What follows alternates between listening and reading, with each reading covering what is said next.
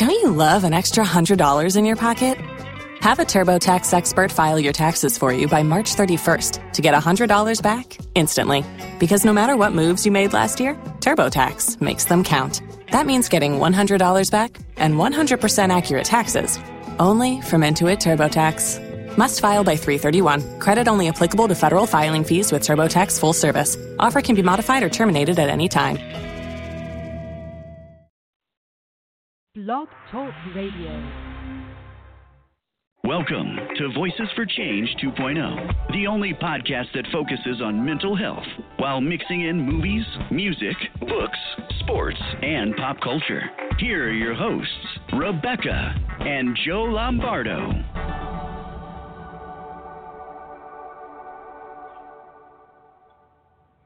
Hey, good morning, everybody, and welcome to Voices for Change 2.0. Yeah, thanks for tuning in today. Uh, it's uh, it's the middle of September already. Yeah, What do you think of that? I I don't know what to think of it.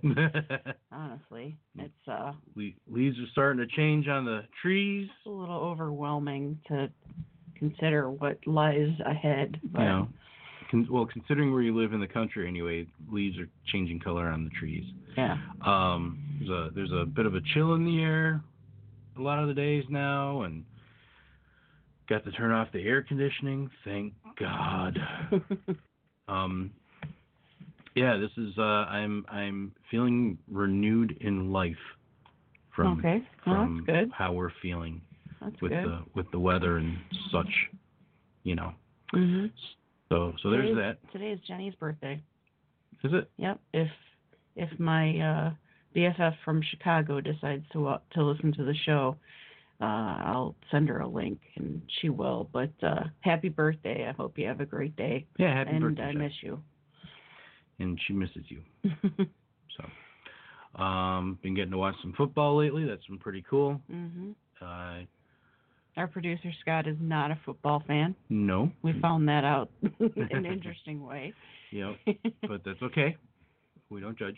no, not at all. And uh, you're probably going to hear jingling in the background during the course of the day for a show, and or possibly whining and or barking, and that would be our little Yorkie friend Gucci that we're watching right now.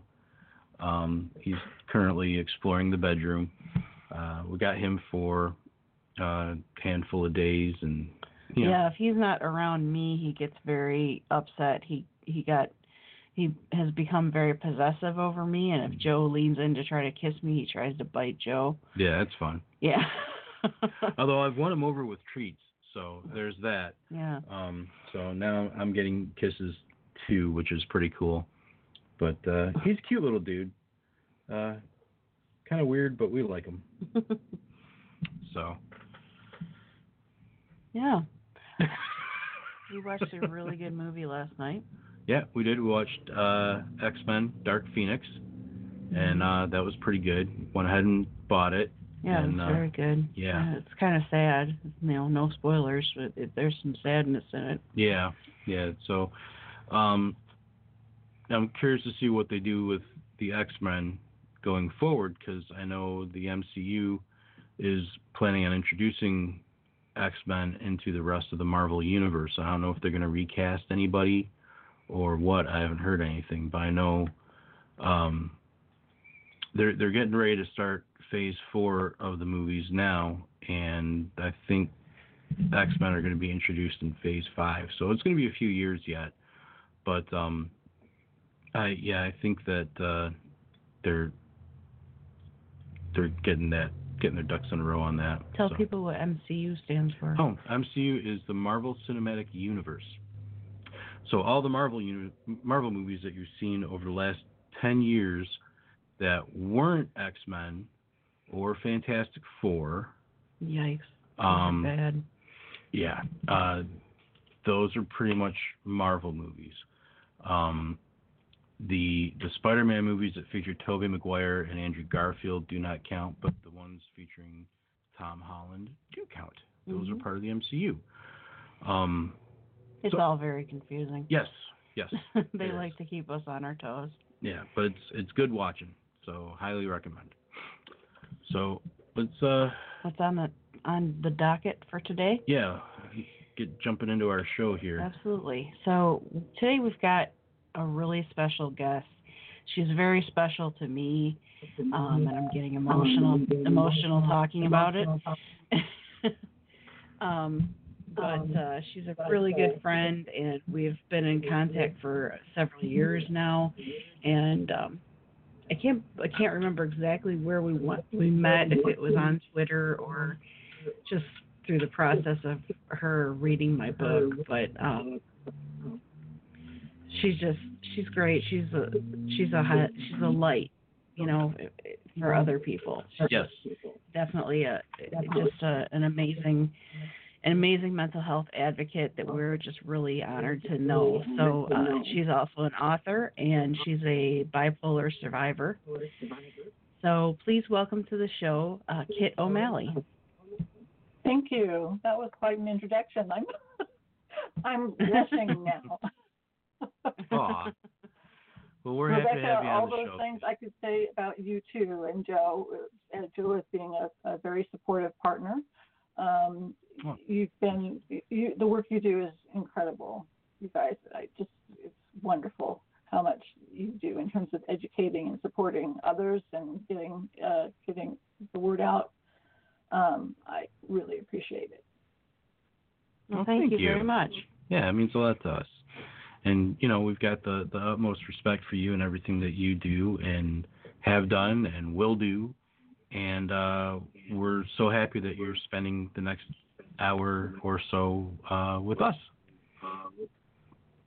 Yay! so, um, do you have any questions for us before we jump into things? Um, I don't think so. I mean, I know that um, I just, I just, I guess I can throw in. I love um, the Marvel universe and watching, watching all that stuff too. So I was kind of geeking out as I was listening to you, going, "Oh, me too, me too." Um, definitely.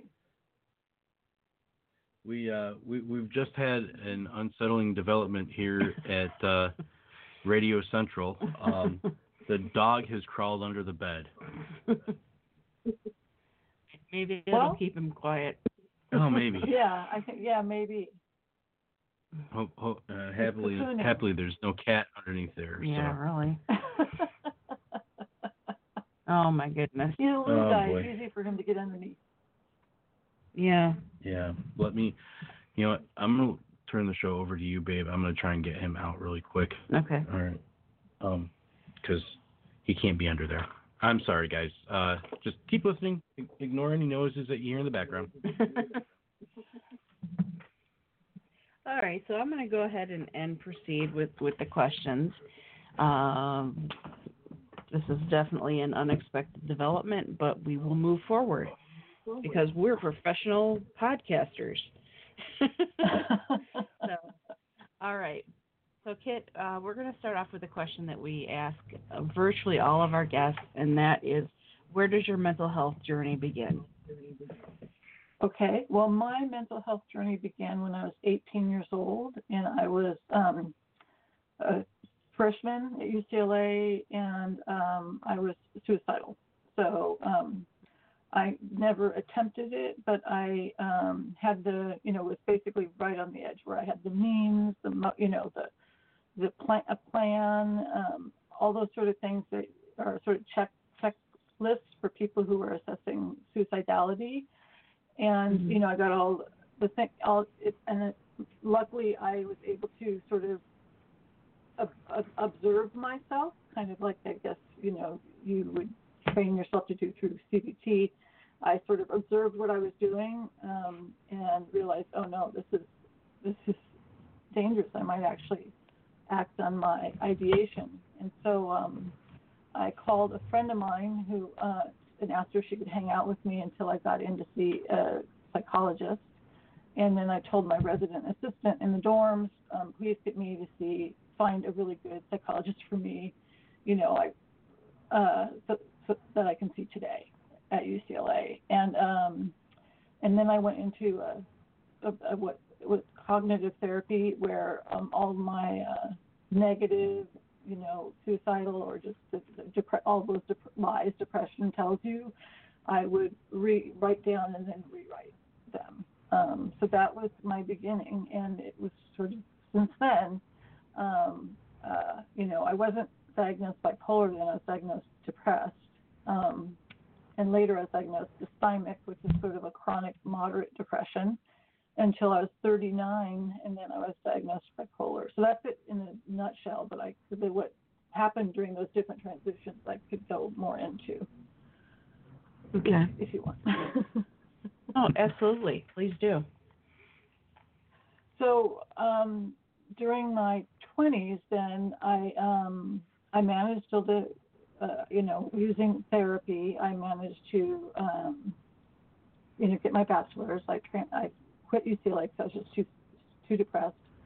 I got mono, mm-hmm. so I guess you know often when we're um, our mental health is failing or is challenged, it, it affects or just any stressor, it affects your physical health. So um, right. I got mono, and the mono was sort of my excuse because I was falling asleep all the time to quit UCLA for um, and take a semester off. I didn't tell my parents about my suicidality because I was ashamed, but I told my mm-hmm. friends.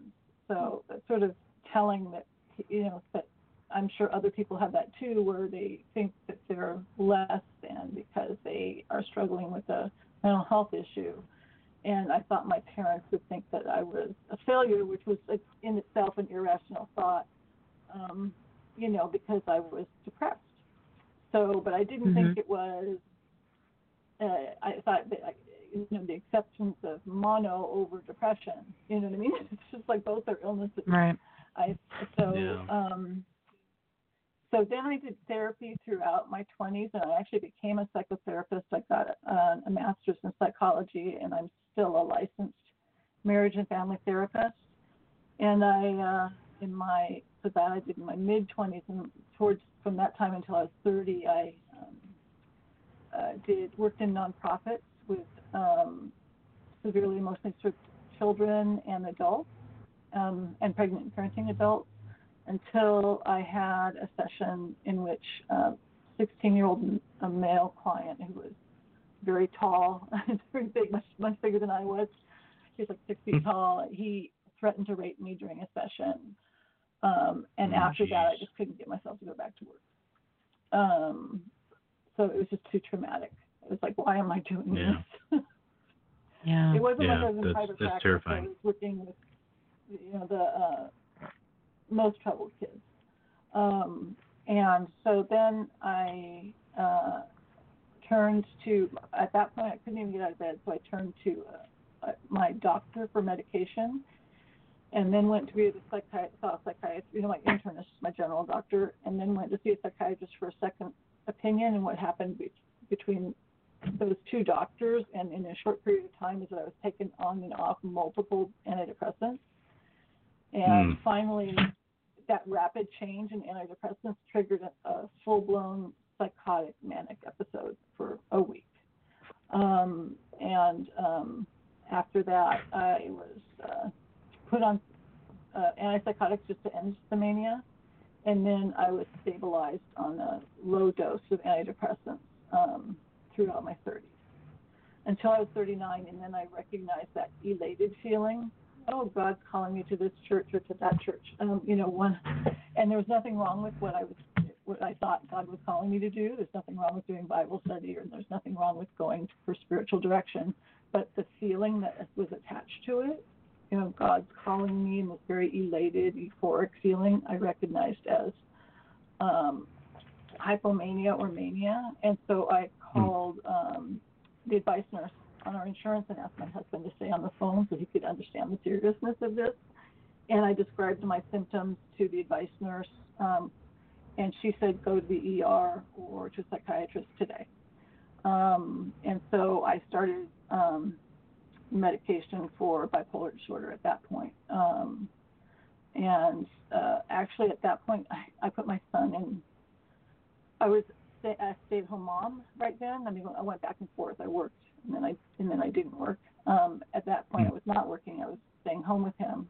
But as soon as I got that diagnosis of bipolar, I had like internalized stigma against a diagnosis of depression versus a diagnosis of bipolar. I was the same person, but Mm. with the change in label, I thought I was, you know, I had now I had a progressive, uh, serious mental illness, and I was worried for my son and uh, that I would be a bad mother, and so I um, put him in um, daycare and went back to work because Hmm. I thought somebody else caring for him better than me, which is really a tragic thing to you know to think. Yeah. Yeah. Um, and so, um, and then I was working until, and I was working at a job that had crazy hours, and I was still back to my hypomanic workaholism, and uh, at times worked until 2 a.m. with colleagues at work. You know, like that was what demanded of us, and um, and I it, I ended up hospitalized um, at 42, um, and that kind of um, since then I I've been home on disability uh, because um, I don't know. I did a two weeks uh, two weeks I was in the hospital, and for months I was in the partial hospitalization um, day treatment um, until I felt well enough um, to um, to not be in day treatment, and um, Yeah. or partial hospitalization, and um, and actually I had my son by that time he was he went from preschool to um, you know a preschool daycare to uh, kindergarten, and I had him do like the after school stuff in kindergarten because kindergarten's usually just a couple hours, so he did Yeah. like the full school day. Um, and recently, he's 19 now. He asked me why I did that. Why was he in the after school stuff? Why couldn't he go home like the other kindergartners? And I said, because I thought it was better for him. so, Hmm. I was, Yeah. I You know, just it's thought it was better a- for him. It can sometimes be a hard thing to, to try and explain to the kids, you know, what you're going through and, and why you're doing the things that you do. And, you know, hopefully he understood when you explained to him that, you know, you were doing it in his best interest, you know, versus, you know, any, because kids are really good at conjuring up all sorts of crazy Negative thoughts. yeah, Yeah. you know, and um, you know, hopefully that kind of helped him understand that, you know, no, it wasn't anything with you, bud. It's just, you know, mom was going through this stuff, and you know, you know, thought this was the the best best situation, you know.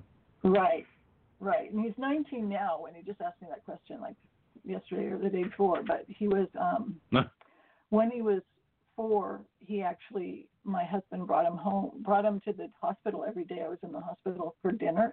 You know, like meeting uh, uh, time when guests could come was right after dinner time. So my son would Okay. um, eat with because there's still food out in the warming trays, and so he'd wait and eat with me um, during that Aw. time, and he would call it eating like a family. so cute. Hmm. He was so adorable, and and all the other patients, uh, you know, or people who were in the hospital, people, but all the other people uh, uh, who were in there um, just loved having him because he was just a little, little bright light for everybody um, and he was just adorable. You know, eat like a family. you had to have something normalizing. You know what I mean? It, yeah, so it's but but and it's nice too that you have that. You know, Yeah. it's it's real yeah, nice that, nice you're able to do that. all- right. Not all hospitals have that, and there are hospitals.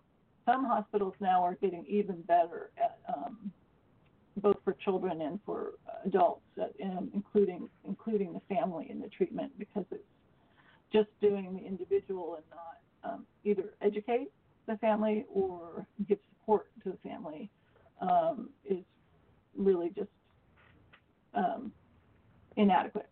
The family is affected Yeah. by mental health, and the family and I re- relied on the family to help me, you know. So um, Yeah, that uh, I'm sure you, Joe, funny that you like, that. and Rebecca too, how important it is that our Yeah. partners, like our husbands, are in our recovery. So, um, yeah, my husband was um, has been huge um, su- you know, in in taking in being my caretaker, I guess you would say at times, filling, you know, taking on um, more responsibility than he did before I um, became before the hospitalization, when I was being like this little workaholic person trying to do it all, um, and I wasn't able to do it all. Did I lose you guys?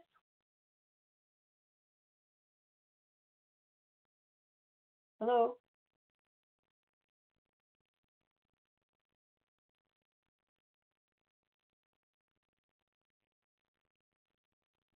Hello?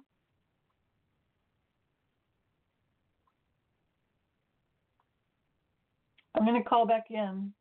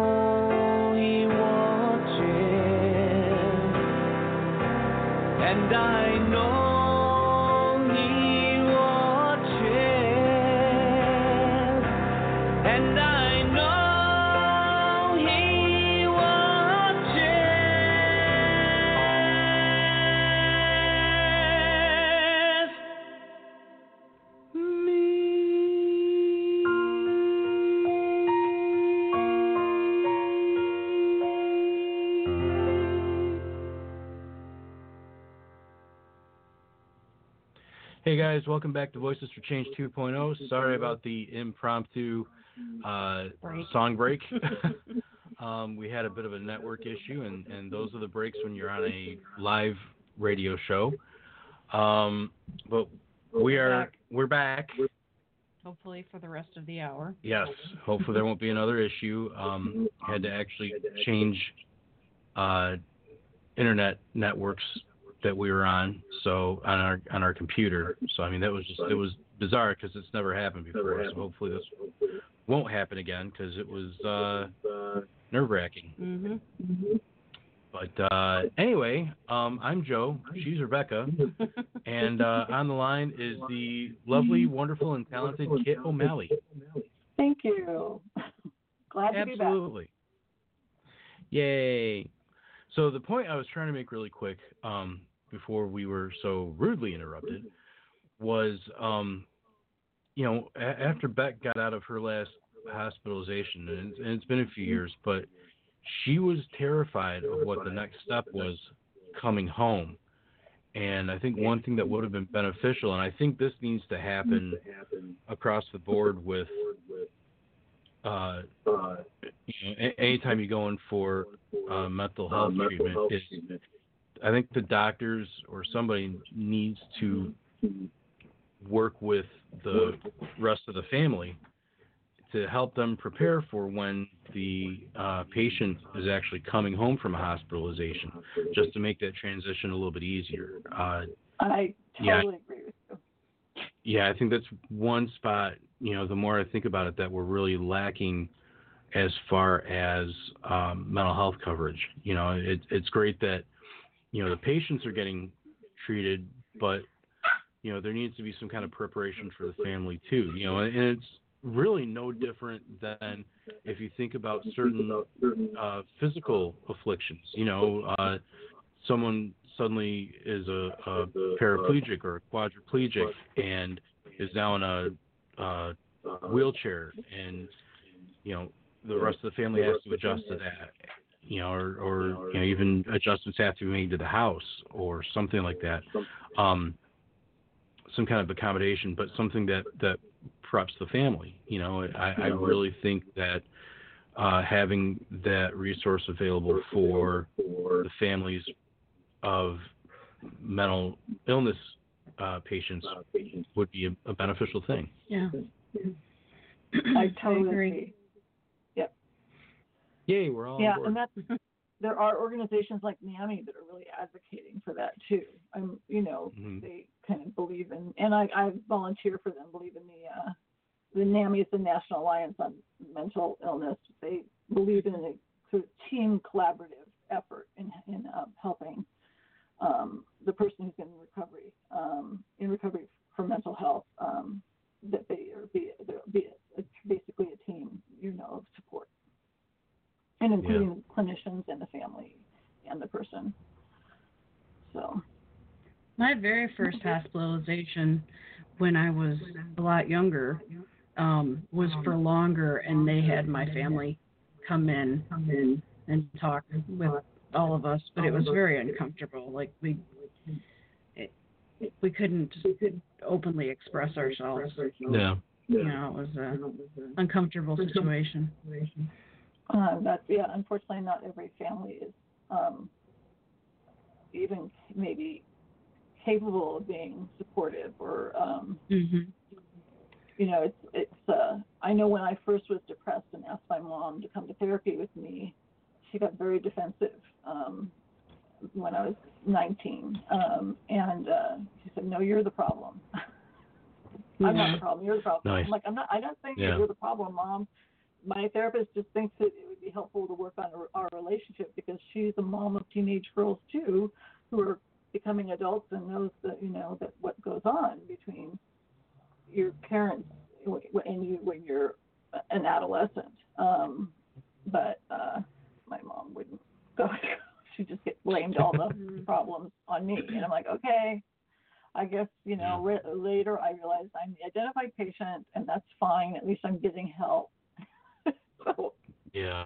Right. It, it but my sucks parents, when I was it's 30 and had like that psychotic breakdown that I was talking to you about, by that time they knew, you know, that I was dealing with this serious mental illness, and um, and they they didn't necessarily go to therapy with me, but they do anything they could to help. And I actually ended up moving back in with them. Um, and I was able to, after having been a clinician and having been in therapy for so long, realize that this they were going out of their way for me. They might not, they might still be defensive in terms of going to therapy, but um, in every other way, they were going to try to help and support me.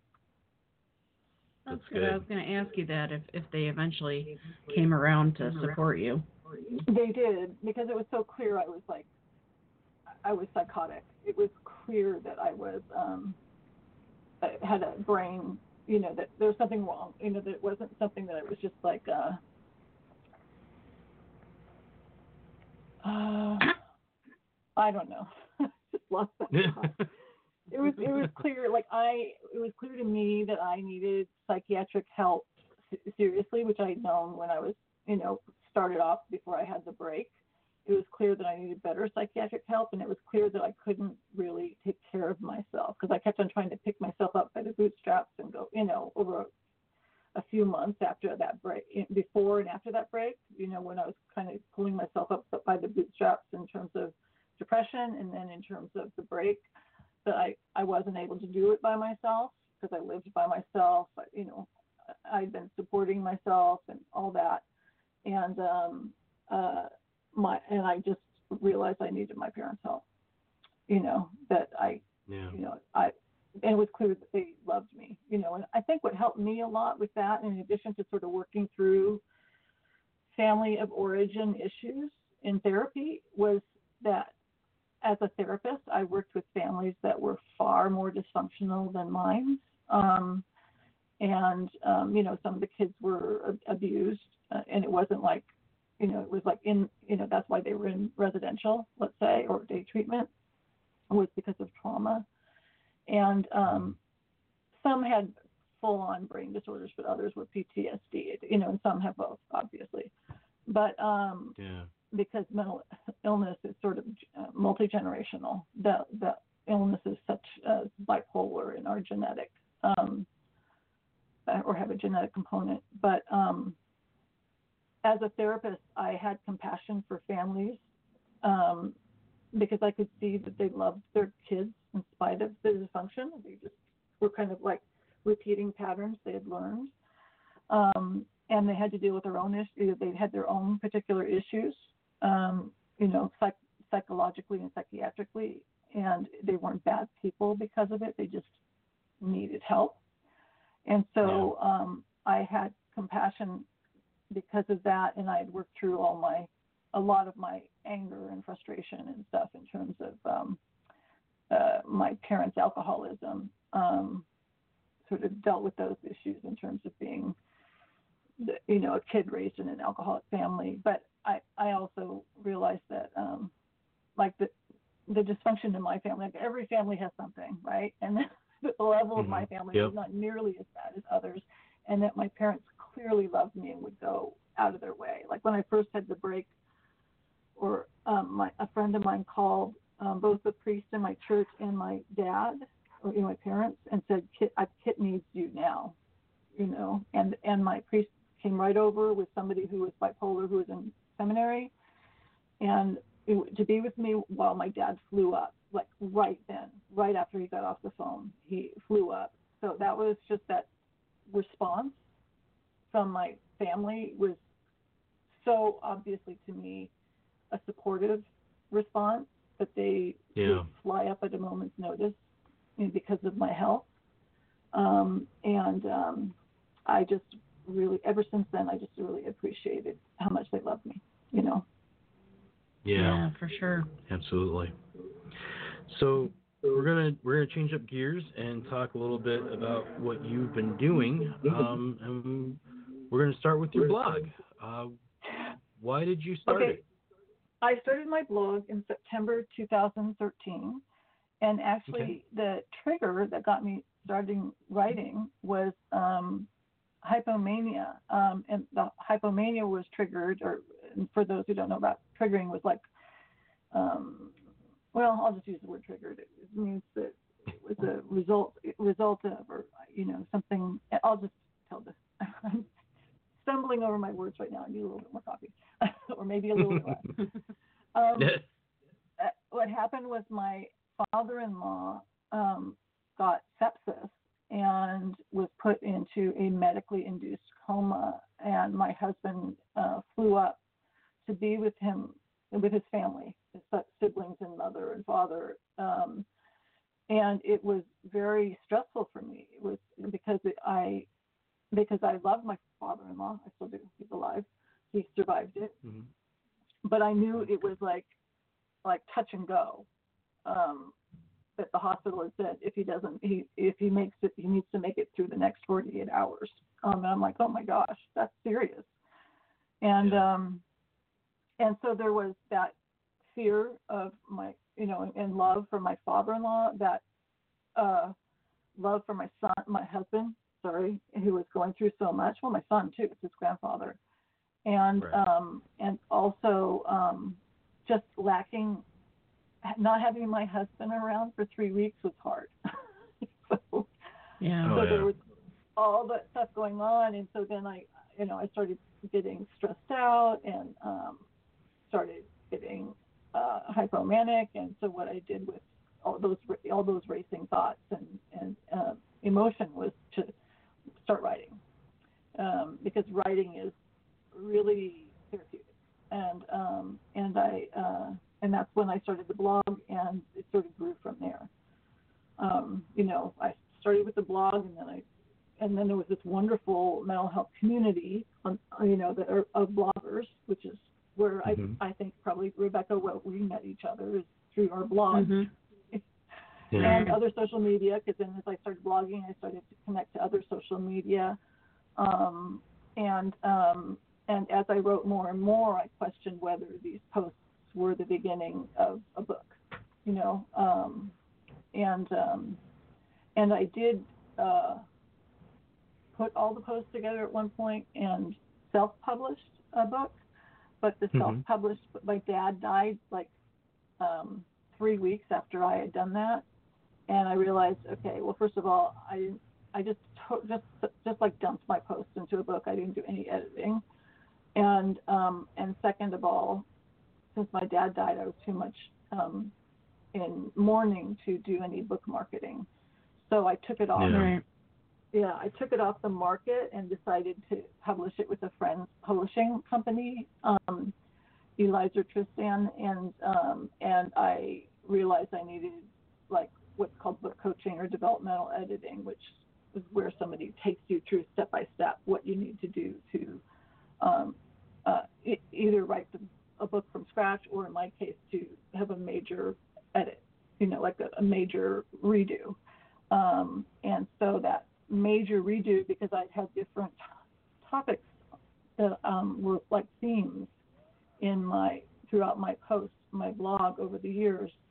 And um, I started off with living with bipolar, and then also it was clear that I was uh, believed in writing purposefully. And a big thing in my um, what I like to say to people is that your life has purpose. you know, it's everybody's life has purpose. Um, yeah.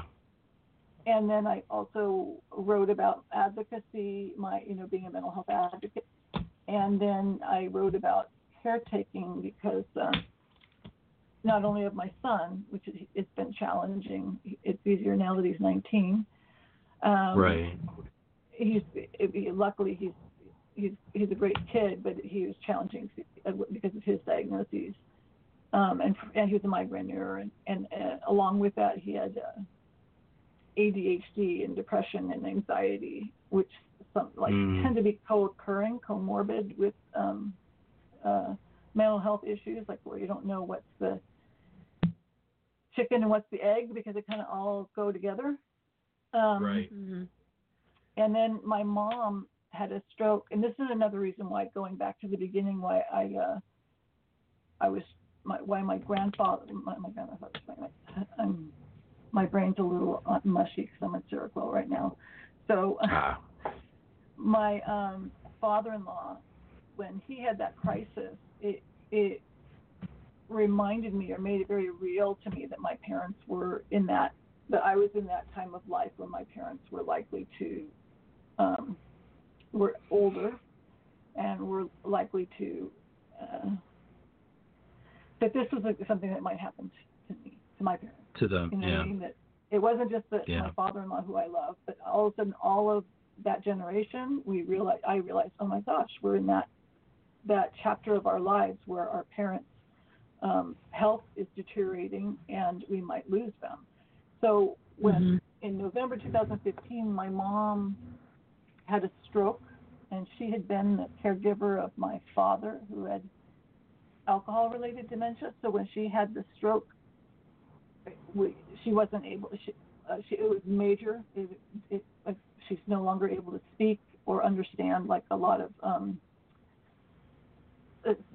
symbolic language or language at all. She can understand emotions and some some words, but it's really hard to communicate with her because she doesn't really.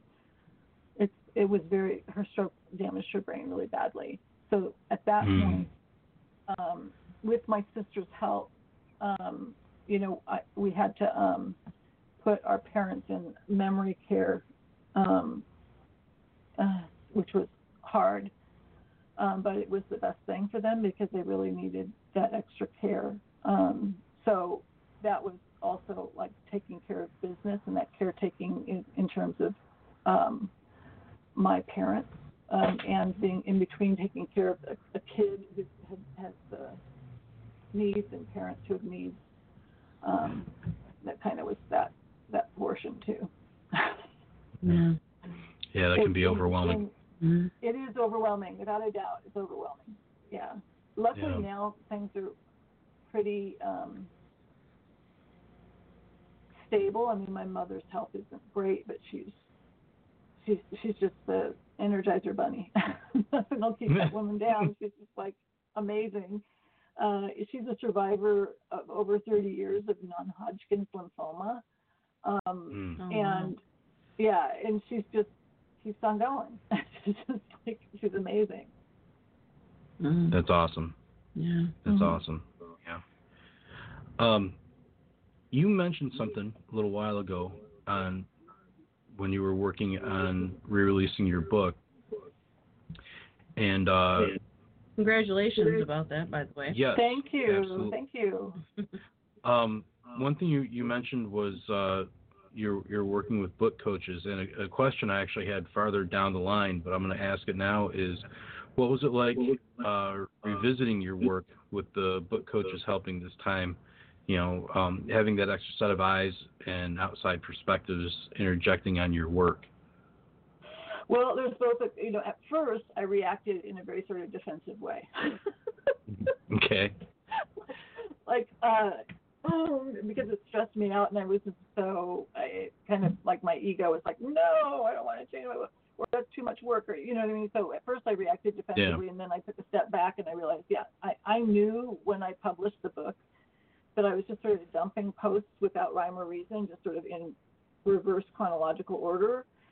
Um and um and so I, I I knew it needed work and I just wasn't it was just so hard to even do that that I decided I'm just going to throw this out there in the world. So, Yeah.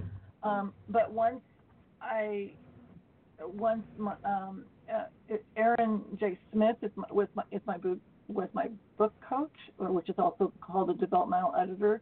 And what he did was in in reading my book, he said you have those uh, themes that I discussed earlier, uh, bipolar disorder. Um, writing with purpose, advocacy and caretaking. He said, I, he said, let's just organize your writing by themes. So that was like my first huge step. Like it wasn't something I could do in a week or something. I'm like, okay, that's going to take a while and it's overwhelming. So I'm just going to have to take my time doing that to the extent that I can rather than trigger hypomania. And, and, and uh, luckily my publisher and my book coach both, they're, they're known for publishing mental health issue, you know, books um, so I was, um, and Aaron, you know, when you're working with somebody who also uh, is a mental health advocate, that helps. so, Yeah. Mhm. because they get it, they get it that you it's like I need to take time to do this because it's hard. But once I'd done that big first step, which um, then we were able to shape it into something that was much better than my original book. Um, and it was, and my particular coach um, was very gentle with me. Oh, that's good. That's good. you know, like, good job. How about this? You know what I mean? So that I use so much because it's hard to, you know, have um, somebody else look at your book and and um, uh, I I just wasn't used to that, and so um, as somebody who just publishes myself, like in the, on a blog, um, I don't usually have somebody, ed- you know, nobody's editing my blog post, you know, so to speak. Right. So, um, but um, it, it it resulted in a much better um, book. So, and I realized how much I, uh, you know, needed editing basically, um, and um, you know that most people who are like professional writers have like a lot of feedback. Like they have um, what do they call them? Re- beta readers, and you know, like Okay. you're saying even before it gets to an editor, like beta beta, beta readers just a Right. few people that you know to read it and give you some feedback, um, and then they'll have you know a, a, uh, an editor like who does more like what my editor did, my um, and then and then they'd have and then if they if the editor feels like the book needs a lot of work rather than just tweaking, then they'll send you to a developmental editor or you know to do more of a major overhaul, and then again it goes to ed- an editor and then a proofer. And, you know what I mean? There's so many steps Right. that having somebody out, you know, that helped me shape it into a more polished product than I had just thrown sort of thrown out into the world. Yeah, and that's that's important. You know, it, Beck went through kind of a similar thing with her Mhm. book. Um, you know, she had, she had written it, and a publisher that we were going to work with had gone through editing it and and made all these different suggestions, and you know, it kind of pissed her off at first. Yeah, first. it did at first. I definitely was negative towards it at the beginning, and um, eventually I just saw this person. They they weren't being um, productive for me. You Yeah. know, they she kept saying that um, I was a terrible writer, but she would get used to it. yeah, which what? You know, yeah, yeah. That is So the- not who you want working with you. Definitely not. Exactly. You want to have somebody Yeah. who's supportive and yeah, that's horrible. Right. Mhm. Right, but the one the one good benefit that came out of it is once Beck kind kind of got an idea of what this lady was talking about as far as in in terms of editing and stuff, she was able to go back and revisit the stuff herself and make a lot I of the same the editing. crap out of it. Yeah, she Yeah. edited it, and then when we republished it, I went through it, and my my going through it was more fixing the issues that our former publisher, a different guy, had you know mistakes that he had made to the to the manuscript. So um, it, there was there was a, a bit of doctoring involved on on that, you know, and, and luckily I'm working on it and I'm in the same room with her and, and I'm like, okay, well, do you want to say this or do you want to say this? And she's like, well, I want to say this. I'm like, okay, you know, and then I can either change it or not. But Right. um, it was it's an exhaustive process to be sure. Mhm. It's totally and it definitely is kind of you know if it if it's not done right, it's definitely kind of you know hurts hurts your ego, especially when you're writing something that's so personal. You know, Right. I mean, Mhm.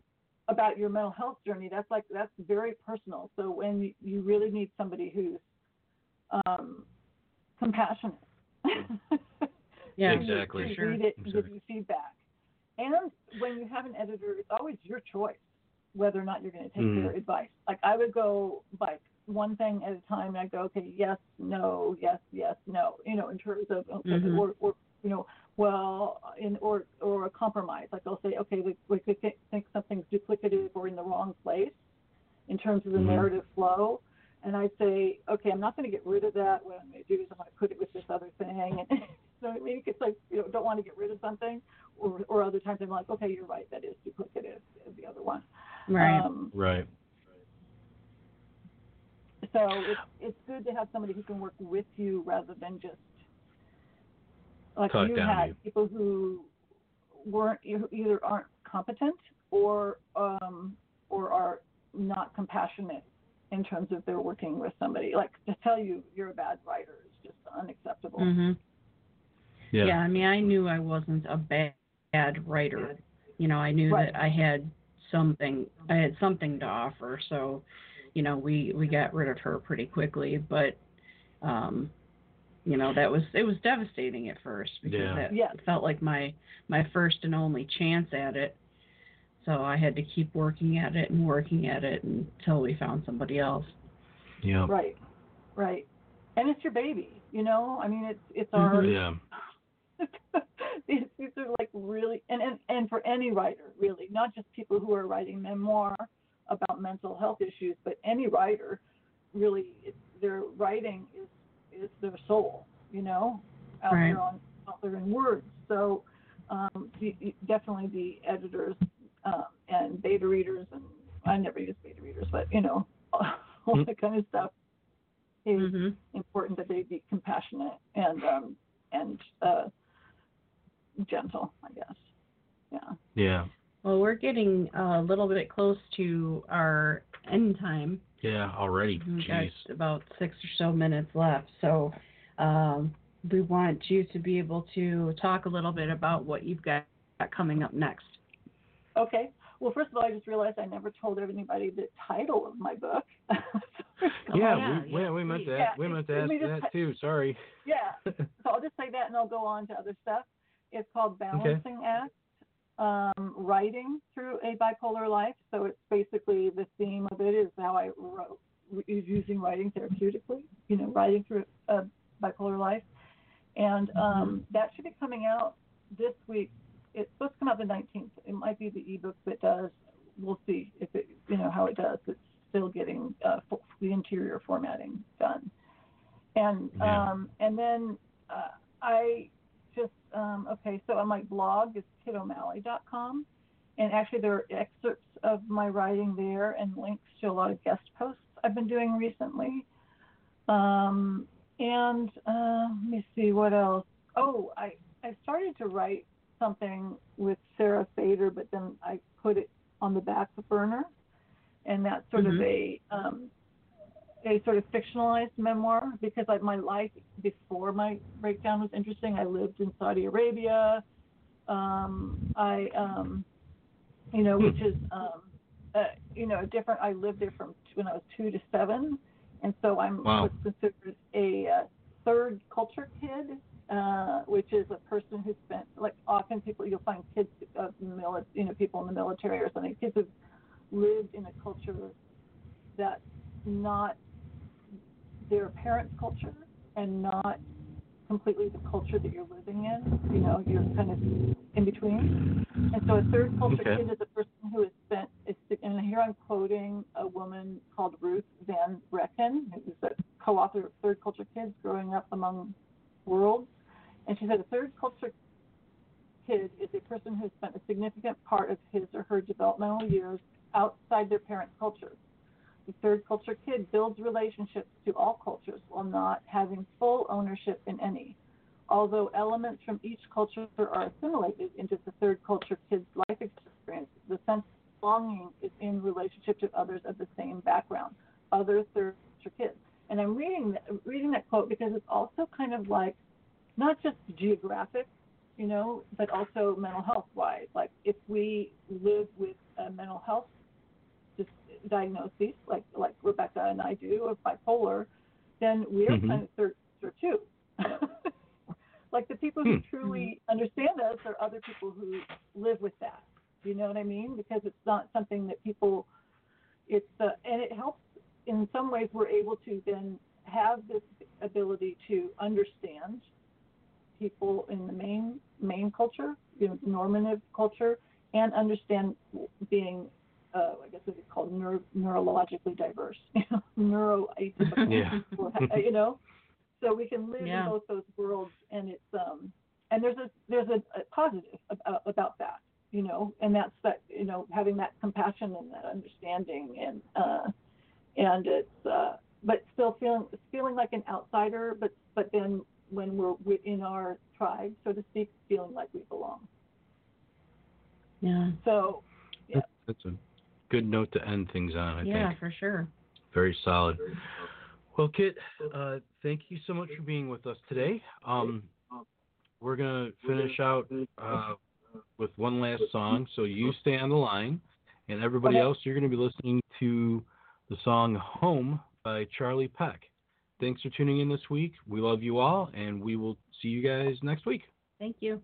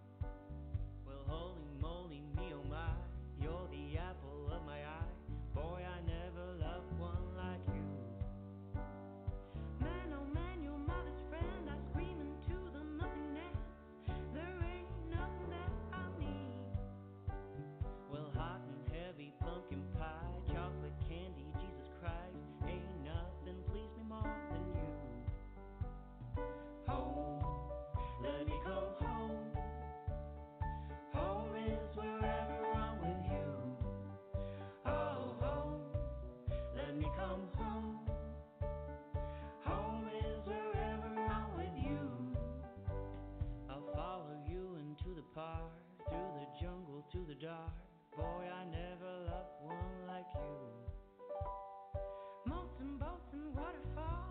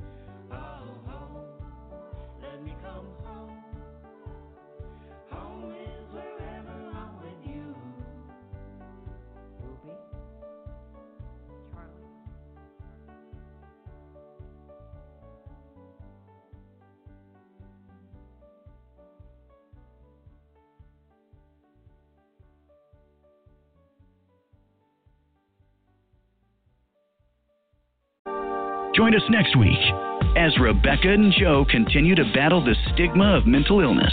Follow us on Twitter at Voices for Change RJ and on Facebook at Voices for Change 2.0.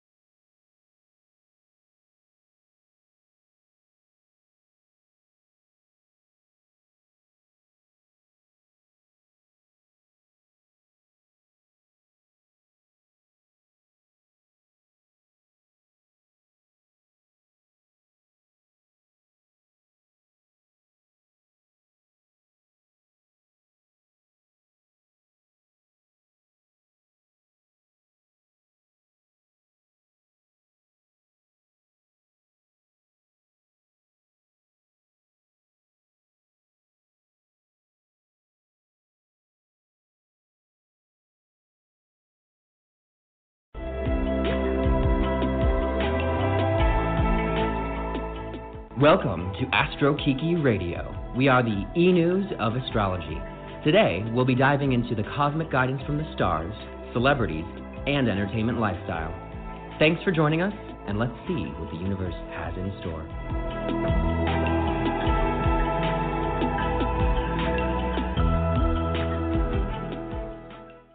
Hello, world, and welcome to this week's episode of Astro Kiki Radio. We are the e news of astrology. My name is Kyle Thomas, and I am a pop culture astrologer. You may know me as the resident astrologer of Horoscopes and Horoscopes Daily on Instagram. Make sure to like, comment, and subscribe to Astro Kiki Radio on Apple Podcasts, Google Podcasts, and Spotify. This week we have lots of astrological goodies, the hottest celebrity news in Hollywood, and a fantastic celebrity guest with us here today. We are recording from my home in the Hollywood Hills. Hello, guys. Sam Davidson here, entertainment news journalist, pop culture junkie, and aficionado of all things Hollywood, celebrities, and entertainment. We have some amazing stories for you this week and a very special guest. But before we get there, I, of course, want to give a shout out to the people that are reviewing, rating, and subscribing uh, to our podcast on iTunes. So, like I mentioned last week, we're going to be doing kind of a competition where at the end of the month um, we pick one review randomly um, that we've gotten, and we'll read one every single week. And the winner of this competition contest, uh, Kyle, will give them a mini reading, which we will post on our social media. So, guys, please, please, please make sure to leave your review so we can read it next week and we can get two more entries to pick by the end of the month, but I wanted to read another one that we got um, a couple of weeks ago. Le- It was written by uh, Fashion Fashionably Yours, and it's OMG a must listen magic. OMG. First off, Kyle is magic, and Sam's dive into entertainment is too good. The horoscope side is wild and magical. Getting to hear about your favorite stars and everything, OMG. Seriously, you just have to listen. I love them. And I love whoever wrote that review because it is very, very sweet. So thank you so much. Please continue to leave the reviews if you guys want to be read next week. But now let's talk about our special guest here, Jordan Nardino. Thank you so much for being here. Thank you, Sam. Thank you, Kyle. Ow, ow, ow. So, guys, Jordan, I had no idea that I was such a big fan of his until Kyle told me that he was going to be coming on the show. He's a writer and producer. He's from LA, lives in LA. He's written for Desperate Housewives, Gilmore Girls, Star Trek Discovery, and most recently, he produced a pilot for the CW. So, you're right up my alley. Oh, thanks. I also wrote for Smash, if you liked that too. Oh, uh, yes, I, saw- I, I'm obsessed with Smash. Uh, No, Smash, um, the second season cancellation literally killed me. Could that you was tell? the season I worked on. Well, it was an amazing season. I loved the cast that season. Um, I really wanted them to turn it into a musical, and I wanted to go see it myself because they did some live performances, right? Yes, of both the musicals. There were uh, multiple iterations of them. That's so cool. Because I was a fan of the second season musical more Well, than that's the the correct season to be a fan of when I'm a, a guest. So. Obviously. Um, so where did you study? Like, did you always want to be in the business? I grew up in the entertainment industry, so I was sort of in the middle of it, but like the boring post production side of it. I went to college, studied writing. I knew I wanted to write in entertainment, but I kind of wound up in television by accident and um, worked my way up the ladder, and here I am, somewhere in the middle of it. So you started as a writer's assistant or something like that? No, oh, I have a crazy story for how I got into TV. He's an Aries, so- Yes. I uh, I wound up working as an assistant on a TV pilot and making friends with the creator, and he hired me to be his assistant when the show got picked up. So I got to skip a lot of steps that people normally have to take, which Oh, really like really you. yeah really endears me to uh, assistants I meet who are uh, struggling. And but then, it's so Aries. I love it. It's just so much. I love it. I always, I always tell people when they are looking for advice, I say there's no rules, Uh-huh. there's no plan. You have to sort of cut your own path through the weeds. Um, and then I just sort of worked as an assistant, wound up writing my own scripts, and I wrote one that was apparently good and got an agent and have been working ever since. That's amazing. That's awesome, man. Yeah. Some some jobs better than others. What's your What was your favorite? I mean, they've all. I mean, it's not about favorite or least favorite. It's just sort of about like iconic and like what gives the best stories. Mhm. It's still after all these years, everyone wants to talk about Desperate Housewives, especially now with all the Felicity stuff. Everyone, it's like I have this like ten year old gossip, and everyone just treats it like it's amazing. Like, who was nice to you? And I'm, you know, so, well, if you if you care, it was this one. Well, who Um, was nice to you? They were all lovely. Let's dive into it, shall we? I mean, no, actually, they were all. It, I know it's a show that has this history of having all this drama, but I got there the fourth year and everything was really chill by then. So I, That's I, good. I, mm, yeah, but there was not not a lot of drama. Um, I loved working on Star Trek Discovery. I was a kid that grew up on Star Trek. I was a Star Trek nerd. My agents had no idea that I gave a crap about Star Trek, and to claw my way into that world and you know the highlight. I think the highlight of my recent career is I got to write an episode of television with Michelle Yeoh in like a gold lame cape and a sword threatening people. it was just she had this like fascinator in her hair. It was just really terrific. That's so It's cool. just I'm just really happy having written an episode of Star Trek that I got to write the gayest one ever. Yes. Yes. and, without any actual gay sex. oh well, at least you know. That's the next step. That's the okay, next step. that's the next. This is Showtime or That's right. HBO. He's taking it there. He's you guys. He's Yeah. breaking. He's breaking the mold. Um, what about your new CW pilot? Can you say anything? Well, it is um, unfortunately dead. Oh, that wa- happened. I know it happened. It was a very lucky experience. It was called Glamorous. It starred this um, this kid you might have heard of. His name is Ben J. Pierce, and he Oh, played yeah. um, he played this um, kid who just graduated high school, and he gets a job at this makeup company after he pans their products on YouTube, and he himself in the show and to an extent in real life is gender nonconforming, so he wears makeup and uses the products, so he sort of gets thrown into this world as a 18 year old uh, having opinions about things, but he's sort of crossing the, the, the screen of YouTube into real life and seeing what uh, uh, the thing he loves is like on its feet and what, what life is like in New York. It uh, it was a great experience. I got to work with Brooke Shields. She Oh, was so the cool. she was the female lead. I mean, heaven. She is as tall as you have heard. I mean, that is a she is statuesque, and people just stop and look at her like. I, I mean, th- that, it's very strange to be up close with someone who's been so famous for being that beautiful.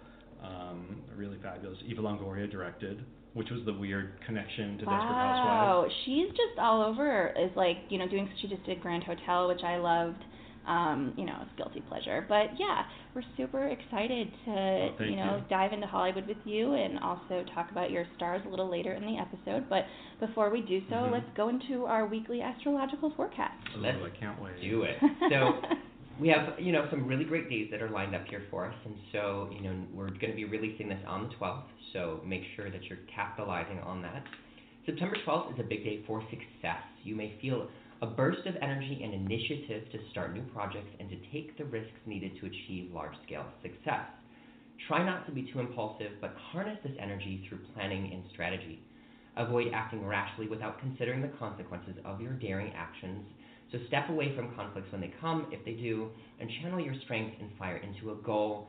And this enthusiasm is going to get you really far. So tomorrow's a great day, guys. You know, really plan some big meetings if you can. So like work stuff is is It- a good time. Yeah, it's definitely more, you know, success related. You know, I feel like it's not necessarily a love energy, something of that nature, Mm-hmm. relationship energy, but it's definitely, you know, endeavors, ambitions, goals, drive, things like that. Cool. sure. Well, I have a and meeting not even necessarily night. like That's it's good. not like sex even, you know. You're just obsessed with sex. Like I didn't ask about sex. God. I mean, but the stars are always talking about sex too, you know. Of course, yeah, always talking about sex.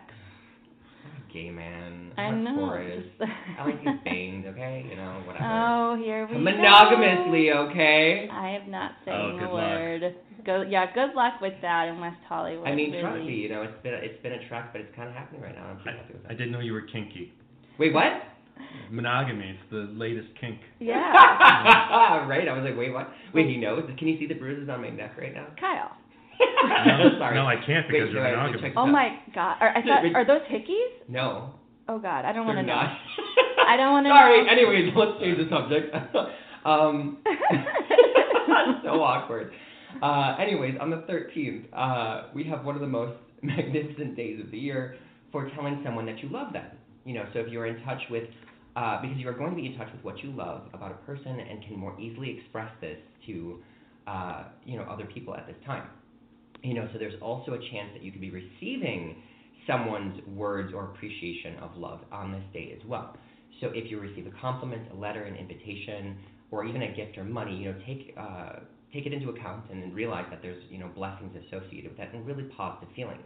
Also, any artistic or creative skills are enhanced on this day, and you will enjoy being able to express yourself. So, you know, Jordan, especially being able to, being a writer, you know, being a creative, this would be a great day for you to, you know, pace in your in your study, like you were saying, and, and come By- up with something. By the way, no joke. When you post these on Instagram, I go in my calendar and I have a little code for this is the work day. Good. I That's have so tried. cute. By the way, I love you. No, I almost, really- Almost all of your love days fall on Thursdays, so I'm constantly trying to get my friends to go to um, Foo Bar. Yes. I'm like, we're gonna meet some love tonight. Let's go. Yeah, no, I love you. Like it's so fun. It's like honestly, it's it's okay. So he and I have been we've we've been connected for what like two months now. Maybe, yeah. Yeah, and it's and like it's just okay like for people that are listening that aren't part of the gay community or live in los angeles i find it fascinating kyle's constantly meeting people i'm like how did you meet like instagram literally gay- Instagram. That's how you and I connected. No, no. i just i wish i could meet people i don't meet people like that Well, but the thing is, that neither of us were like slipping into each other each other's DMs in a gross way. It was like we were just interacting, and it was like, you know, because you're always ha- hashtagging like instagay is that how everyone finds you no I know. I think we met through people that we're connected to online. Hashtags are scary. You just meet people because they interact with you. Yeah, I don't. really- Yeah, I don't. something really with do that. algorithm i don't Yeah. know No, but I, I really think it was because we have similar people that are uh, in our network, Maybe, yeah, that happens. and you know sometimes people just pop up, and so. Uh, yeah, and I was just like, oh, who's this like really cute guy? And then I was like, oh, and he's like successful. That's cool. And then, uh, keep it, keep going. yeah, no, no, no, for real. I know. I, I literally, I was like, he's such a fox. Look at this like handsome fucking man right here. i know he's very hard to read though i find No, him I know, funny. I know. um it's you're very sarcastic very dry Wow. I Um, know you're you're just like I'll I'll try to be more. I I figure I figure that plays better on uh, radio than uh, no sincerity. it's it's mysterious it's mysterious i like it a lot Well, yeah, no, I mean, it, literally, and this is funny too because uh, when I told you today, Sam, that he was coming, I was like, I already knew it. I was like, you guys are gonna hit it off because he's an Aries, he's also Gemini rising. There's just so much good energy with him, and I know, like, it's yeah. Anyways, all the good vibes, you know, across the board. So, uh, let's just but let's finish the forecast here. So.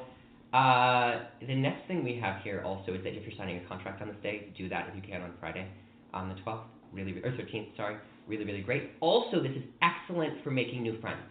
So this energy is going to kind of spill over into the 14th, which is my, oh yes, my the beginning of my fifth year in uh, LA. So I'm having an anniversary party. If you are in LA and want to come join us, we'll be out in West Hollywood on that evening, those the 14th. people with the anniversary. Don't you find it a hoot? I I mean, love you've it. been I- here forever, Jordan. I love it. I don't care. I know, I know you don't. I and I love I you for zero it. bugs. I'm like, I've been here for 13 years. I've never celebrated an anniversary. No, but the thing is, I bring people together. That's what I'm celebrating. It's not the fact that like bitches I made it because it's no, literally like I have met so many wonderful people, and that's and think about it. Like think of all the, the people that you've met through me, and I've that I've met met through you. Come a on, lot of real. no, seriously. I've met a lot of my some very close friends. Exactly, and you, I try to so. do that for people because I really care about the people that I'm around. Yeah, so it'll be. But it's fun. not about me. It's about like look at how much stronger we are when we have build a network together. yeah, so Saturday the 14th is a good time to like meet new people. Yes, uh, and then also we have a full moon on the 13th, so there's going to be an intensified energy, and so this is a full moon in Pisces, and so this again is going to spill over th- into the beginning of next week. So we will notice culminations at this time that that have been building since last March.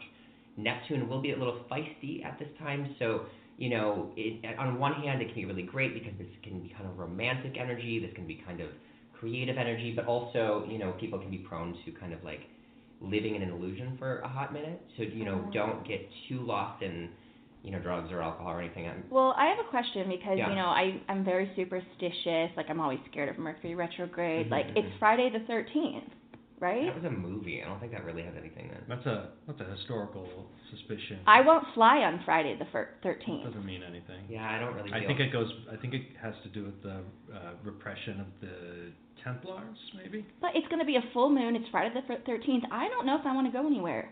I'm serious. There's so many things to really be afraid of. Yeah, for real. I I mean, you should, we should really be afraid of hustlers tanking. Uh, Yeah. Because that that will affect all of our lives. Yes. Yes, Friday I'm the 13th, it won't. going to write a glowing review tomorrow. Hustlers. I'm going to the screening We tonight. that we it have to we have to make that a hit. Did you see it yet? I have my tickets for tomorrow. It's really good. I am seeing it. I, I, I am last week. hyping J Lo for the Oscar nomination. We're gonna. I don't make know it about happen. We're uh, it's or do you know about that?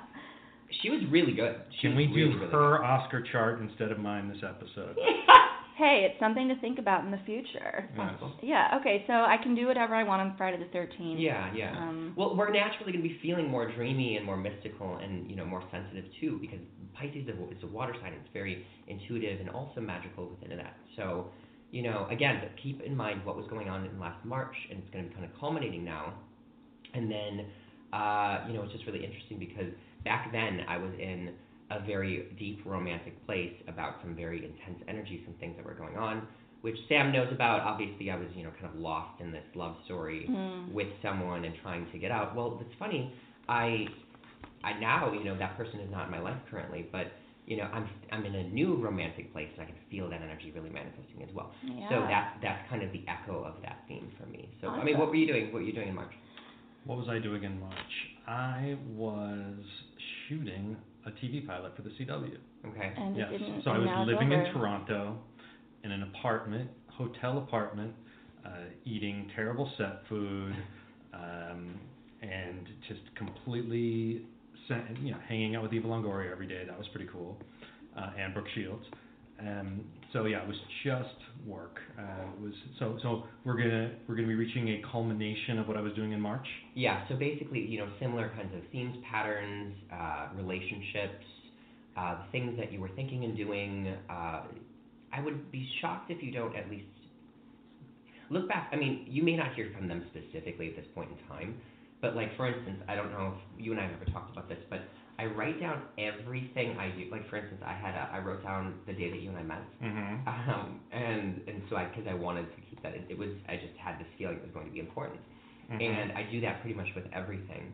Uh, like for instance, like you know, over the weekend, uh, Sam and I uh, were hanging hanging out with Jake and Brett and Dustin. I'm really glad he Jeanette. writes this Like, shit down you know, because but- I don't remember But you can chart it and kind of see that you know those same key kinds of people or things that were going on. Like like it, it, perfect example.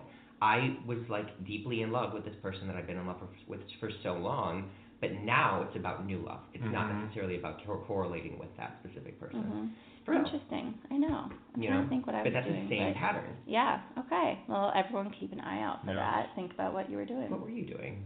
This was before we started Astro Kiki. I think it Did we was. launch in uh, we launched launched in April. Did we? Okay. Yeah, 'cause we so we were doing January. like we were preparing though. Yeah, I we were think. definitely doing that. Um, and having some collaboration meetings. I, Mhm. I remember. Okay. Mhm. Cool. Cool. That's what we got for our Astro forecast. All right, guys. Well, next, of course, we have our three top celebrity pop culture stories of the week, as well as our celeb WTF. We'll be back in just one moment.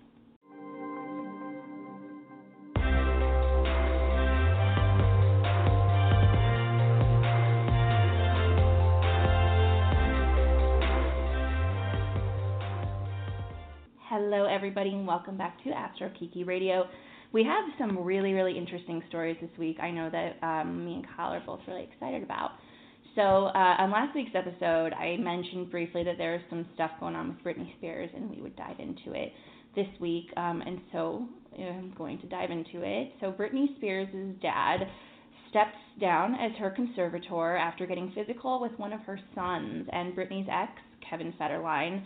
And by physical, I mean like he like slapped him around, you know. Um, What? yeah, he abused him, and uh, I mean, there was. I, one of those things. I mean, at this point in time, I, mean, I used to get spanked and like, you know, my it's dad not would okay like. anymore. That there's something wrong. We, we've talked we've talked about her father before, Jamie Spears, because a few months back was it wasn't it that he it was in December I want to say, no maybe after no we weren't doing The it in eclipses December. were hitting him. We talked about it once before. The eclipses were hitting him, and we're going to go into some of that today. Yeah. Yeah. Um, but there was problems with her father health wise, uh, conservator. There was talking about like him stepping down. Yeah, but some people say that that health thing was just a ploy to pull her out of her Vegas show as punishment for going off of her meds. Yeah. Are you serious? Right. Yeah. I mean, it, it feels sort of gross to gossip about because she's her own person, and having Yeah. having been close to some gossip, you just have no idea what the truth is.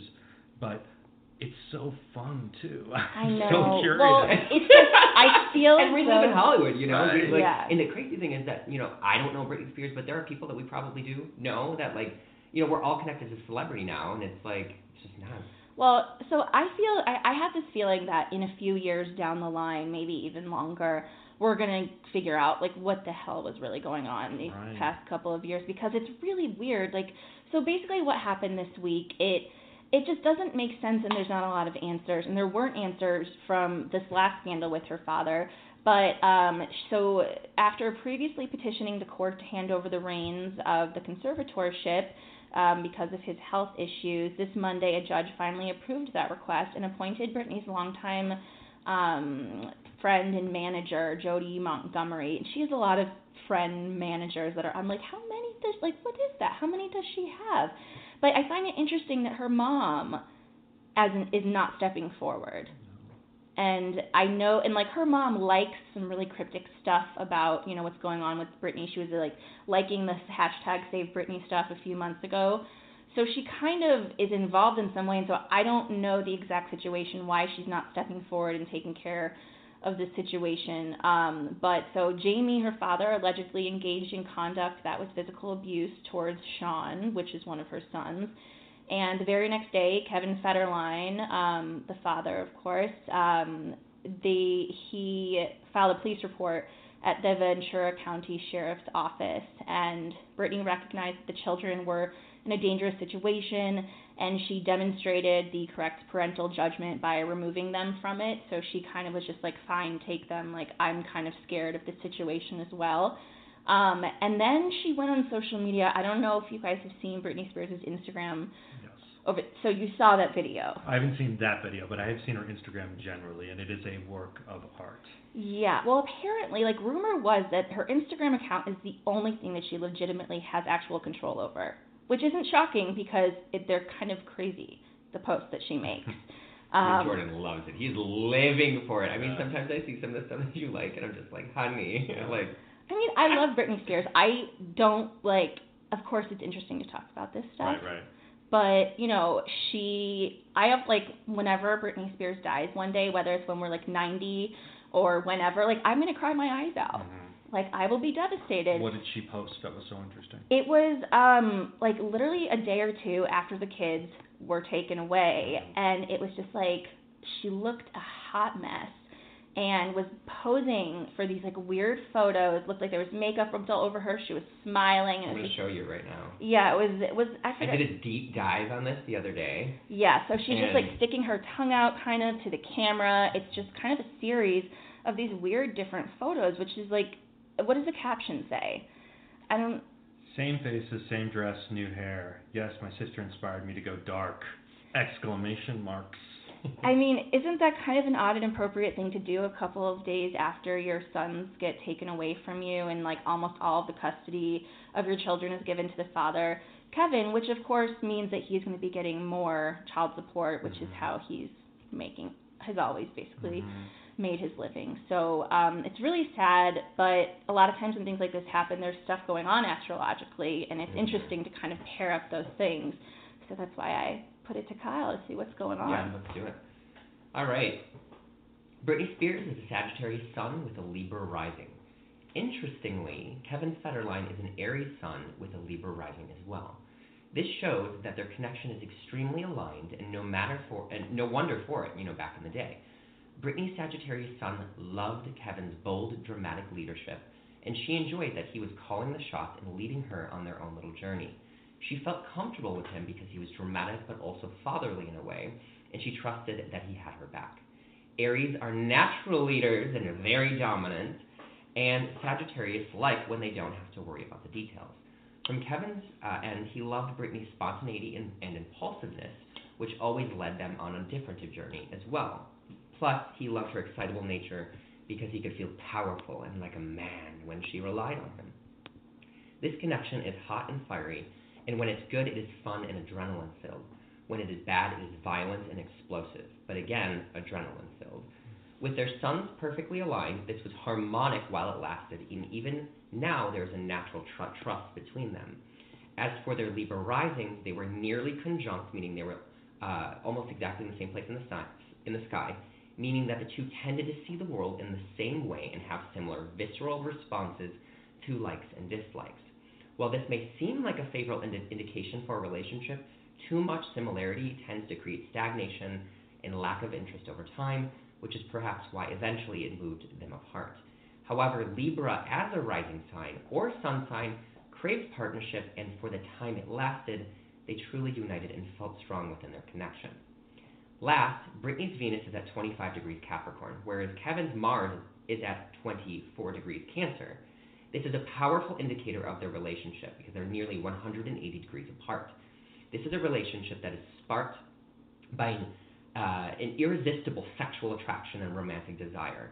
Their passion and desire for one another will always remain alive while they're together. It also makes them prone to possessiveness or jealousy, and guaranteed they found themselves uncomfortable by even subtle indications that they were uh, going to be competing with someone else. So this most definitely came from Kevin's side of things because it was his Mars and he's an Aries. Uh, you know, so he was feeling possessive and always wanted to control her. And you know, Sagittarius crave freedom, but Aries try, will try to dominate anything they want to conquest. Um, you know, so think about it. It's like Venus and Mars, the the, the star-crossed lovers. That's literally how their stars are aligned. Uh, you know, at least with their Mars and Venus uh, natally. Uh, now let's cut to uh, some other things with it. Britney Spears' father, Jamie Spears, is a Cancer. Cancer, whether male or female, are extremely family focused and usually prioritize their family above all else. This shows that Jamie has always been very protective, loyal, and strong as a force in her life, whether she wanted it or not. Cancer are also extremely, uh, they are a cardinal sign, which will allow them to take the lead when they can. Again, when it comes to Cancer and Sagittarius, the Cancer Sun is usually a more dominant energy because Sagittarius, which is Britney, doesn't like to worry about the details. However, a lot of astrological factors are at play right now. The eclipses that are taking place in Jamie Spears' chart are hitting his identity and his house of partnership. Britney, despite being her, uh, his daughter, is also a partner to him at this point in time. With eclipses happening, these are significant beginnings and endings. For him, this is a fade and ending.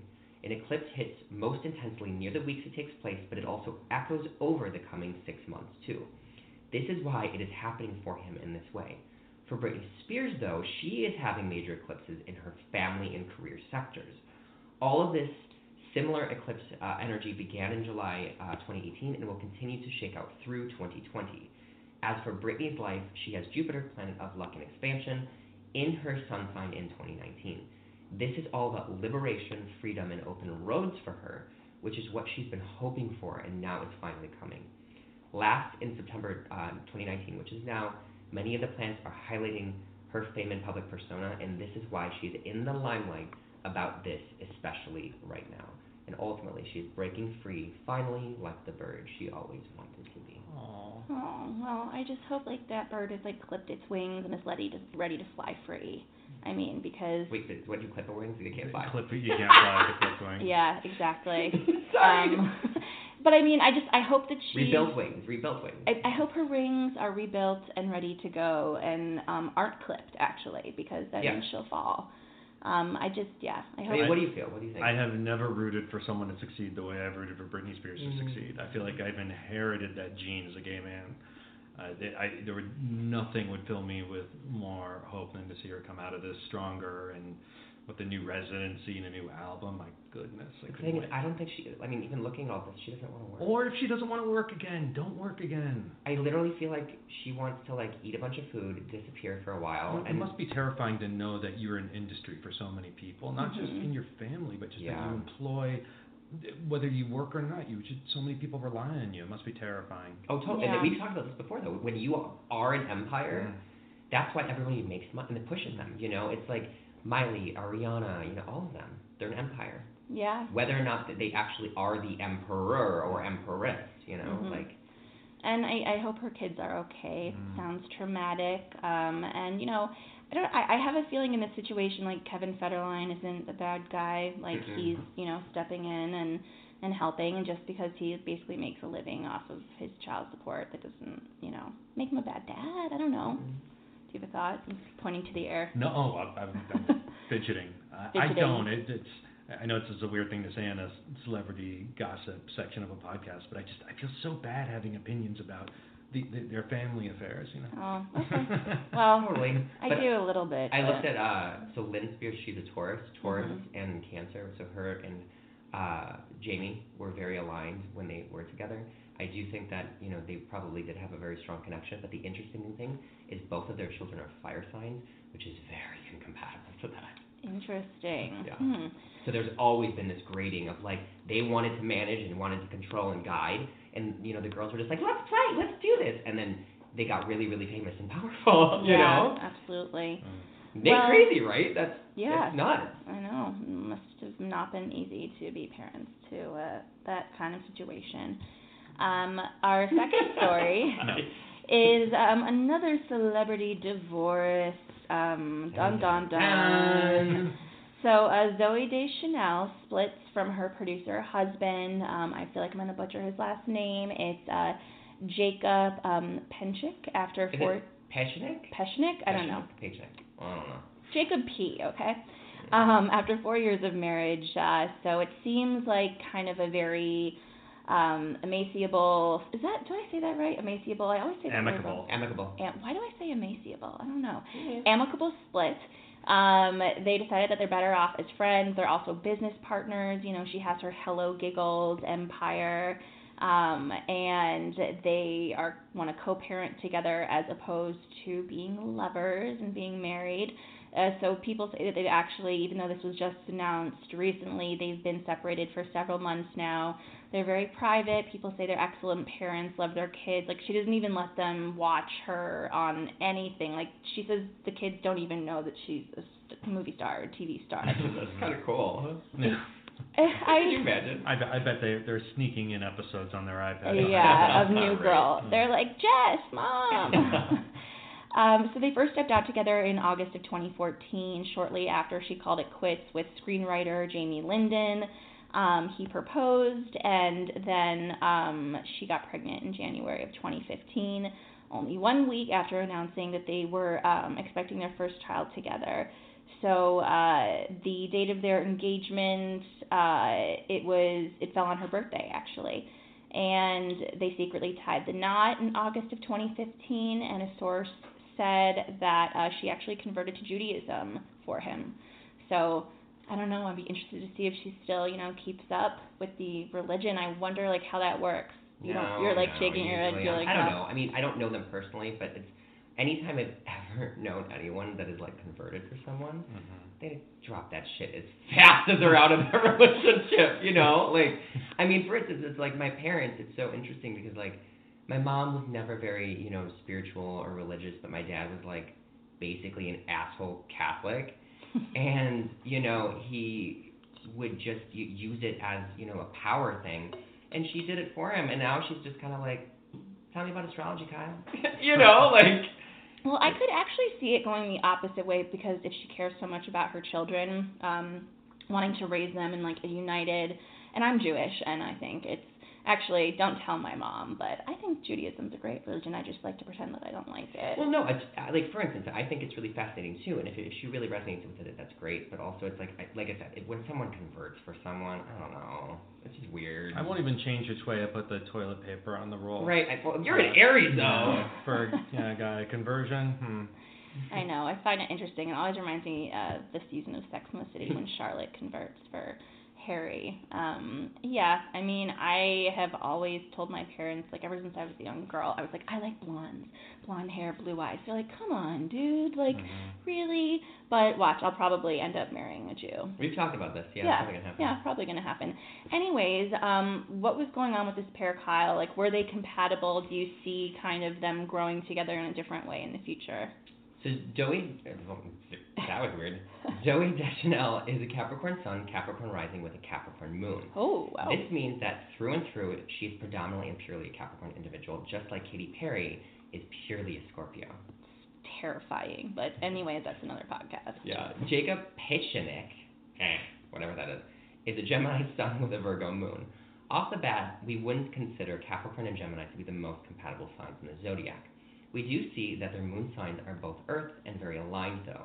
Virgo and Capricorn go well together because there is a meeting of intellect and emotion and a grounded nature to them when it affects their reactions and behavior. These two, no matter what, knew how to compromise, which is a lovely way to build a partnership. However, due to, due to the intense eclipses that began in Cancer and Capricorn in 2018 and will continue throughout 2020, these are all hitting Zooey extremely intensely. She is seeing major transformations, endings, and beginnings in her identity and partnership sectors, which is why the eclipses have been rippling over the year. The full endings will occur next year for her in 2020. Yet, the other thing of interest to, to note is that in 2019, Jupiter, planet of miracles and luck, is in Jacob's house of partnership, gifting him with freedom, expansion, and opportunity. Because of the, because the two have agreed to continue to be business partners and co-parents, especially during this year when Jupiter is there, it means that they both will enjoy this decision and it will bring them both more happiness, freedom, and fortune in their lives. They can still rely on each other for important needs when it comes to their family, but can be free to, free to pursue love and partnership in more fulfilling ways with other people. Also, in September 2019, the stars are aligned in Jacob's sector of family and domesticity, meaning that his attention is there and he is breaking free to, to begin new beginnings. I mean, whatever. Start new beginnings. Start new beginnings. Uh, for Zooey, it is in her sector of media and television vision, so it is very likely she has important projects that are focusing her time and energy, and that is where her ultimate, you know, focus is, you know, over a stale relationship. Like that's just more important right now. As I've mentioned throughout 2019, anyone with a Cancer or Capricorn Sun or Ascendant are ending stale partnerships to be redirected to better ones or growing closer, getting engaged, and building one forever. So that is exactly what's happening. Sounds like a nice clean split. Good for them. Yeah, I mean, hell yeah. How unique. Um, seriously though, uh, you don't hear about that a lot in Hollywood. I do you have you heard any projects she's doing recently? I have not. I am the least gossipy person in the entertainment I know, industry. I have I have a friend who knows everything. He knows who's attached to what film and Is who it dropped out of what. Uh, no, Ira knows a lot too, but we both Ira. have a friend who just seems just just works the phones like an old school gossip columnist. Um, but uh, I'm the opposite of that. I don't even know what's going on with my own projects half the time. Yeah, this podcast makes you very uncomfortable. no, it doesn't. I love it. Okay, good. I'm glad. I really can't read this guy. Like, I have no idea. This is just my face. I get this a lot. I, I have a, well, it's a combination of your face and your like monotone voice. I'm Mhm. like, does he love me or hate me? Like, what is this? You or know, just like, I'm indifferent. this I don't might care. this might be saying more about me than uh, my chart ever will. Well, you know, I'm excited to get into that because. he's like the But I don't mean it in a bad way. I actually think it's really cool. I wish I could be more like that because I like you can read me and like if I'm upset about something, I just it's like so easy I. I just want the right people to be terrified of me. Yeah, that's a really, really good quality to have in Hollywood, I will say. yes. Um, okay, so third story, we kind of were talking about this uh, before the show started, so I know you're familiar um, with this story, Jordan. So Nicki Minaj, Oh yes. yes, tweets that she is going to retire and focus on family, and then she kind of like takes back her statement. So last week, uh, she claimed that she's not going to be a rapper anymore. She tweeted, um, or an artist. She tweeted, "I've decided to retire and have my family. I know you guys are happy now. To my fans, keep repping me. Do it till the death of me. Love you for life." And um, then she deleted the tweet, and you know, fans were obviously really upset. And um, she's saying that she's like possibly engaged to this guy that seems like an extremely toxic man, Kenneth Petty, who's a registered sex offender. So this is the man that she's planning to have a family with. Um, some people think that this was actually a hoax and she's just doing this to get attention, to potentially promote her new album. Nicki Minaj looking for attention. That's not the Nicki I know. Yeah, right. I mean, seriously? I'm See, I, I can't tell. Oh, wow. We, Right? need, we need a flag system. Right. I know. I was like, I read that perfectly. Right, totally. Well, I mean, I also find it always interesting. Like Cardi B it, this week, like she's having her first big movie come out, and that's obviously like Nicki's like major nemesis. Um, what are your guys' thoughts, just out of curiosity, on like Nicki Minaj versus Cardi B, or do you like either of them at all? the music industry loves the next young thing, and Cardi has got the talent. I mean, not that Nicki doesn't either, but Yeah. this is an unforgiving business uh, in Mhm. all aspects for second acts and third acts. Um, you know, Megatron didn't exactly light up the charts this summer. I'm not Yeah. rooting against Nicki. I'm not rooting for her. I gave it a shot. It kind of cycled out of my own. I don't even remember that. Exactly. Pandora plays it uh, all the time, and I'm, it, but it's, it's labeled as featured track, and I was like, how much are you paying for that? It's a good. It's a good track. Yeah. I like it, and I, I love Nicki. Um, she's been such a big part of my own like pop culture, like Yeah. growing up. But Yeah. But also even think about when you know when she was blowing up. Look at people were always like Lil Kim, Right. you know, and and Mhm. what it was yeah, it was Lil Kim and Missy, Right. right? They There's always room like, for everybody. But, Yeah. but there isn't though. I mean, gay men on Twitter get vicious about who they're standing and who they're Mhm. repping, and there isn't room for everyone. People, everyone you're lifting up, you're also sort of pushing down, uh, uh, you know, whoever came before them or a rival. That's an interesting thought. I mean, I will say, which comes as no surprise, like the my the girl that does my hair extensions, my friend Pinky, like she used to do Nicki's hair extensions from time to time, and just, I mean, no surprise that she's just like kind of horrendous, um, and she just treats people, and I've heard it from multiple people that she treats people very badly that work for her, which sucks, um, and maybe is coming to bite her in the ass a little bit now, but that's that's what happens. What goes around comes around. So, do you Mhm. see Kyle her Yeah. actually taking um, a retirement here? Nicki Minaj is a Sagittarius sun with an Aquarius ascendant. Kenneth Petty is an Aries sun. We don't know his rising sign. As for their connection and compatibility, Aries and Sagittarius are extremely aligned. This is the same uh, kind of combination that we had with Kevin and Britney. Interesting. Uh, Aries is a take charge initiator, fiery leader, which the freedom loving and feisty Sagittarius will love. The passion burns brightly between these two, and because the two fire signs demand adrenaline, they'll truly enjoy the flow between them. They also like spontaneity and can be a bit impulsive, so the two will enjoy the drama that stirs when life is happening around them. They both like to stir the pot, with Nicki doing so more than Kenneth, which is clear, you know. Uh, we do know that Nicki is an Aquarius rising, and this makes her always feel like she's right and brilliant because she craves her independence and eccentric edge. Kenneth feeds into this part of her ego, which makes her uh, makes their conquest together exciting and like they're always putting on a show for everyone in the world. Uh, as for what is happening at the time of her announcement to retire in September 2019, a great deal of the planets are in her career and fame sector. So this shows me that she is doing this as a publicity stunt. Mm. Also, with Jupiter in her sun sign, we know that she is establishing patterns that will last for 12 years. And if her career wasn't going to be as big of a focus, there would have been more hints of this prior. If most of the planets were in her family and domestic sector, I would entirely believe that she was fully serious. However, I can see a di- dichotomy between the career and family spheres uh, lighting up for her at this point in time. And the reason this is taking place is because of the full moon on September 13th, 2019.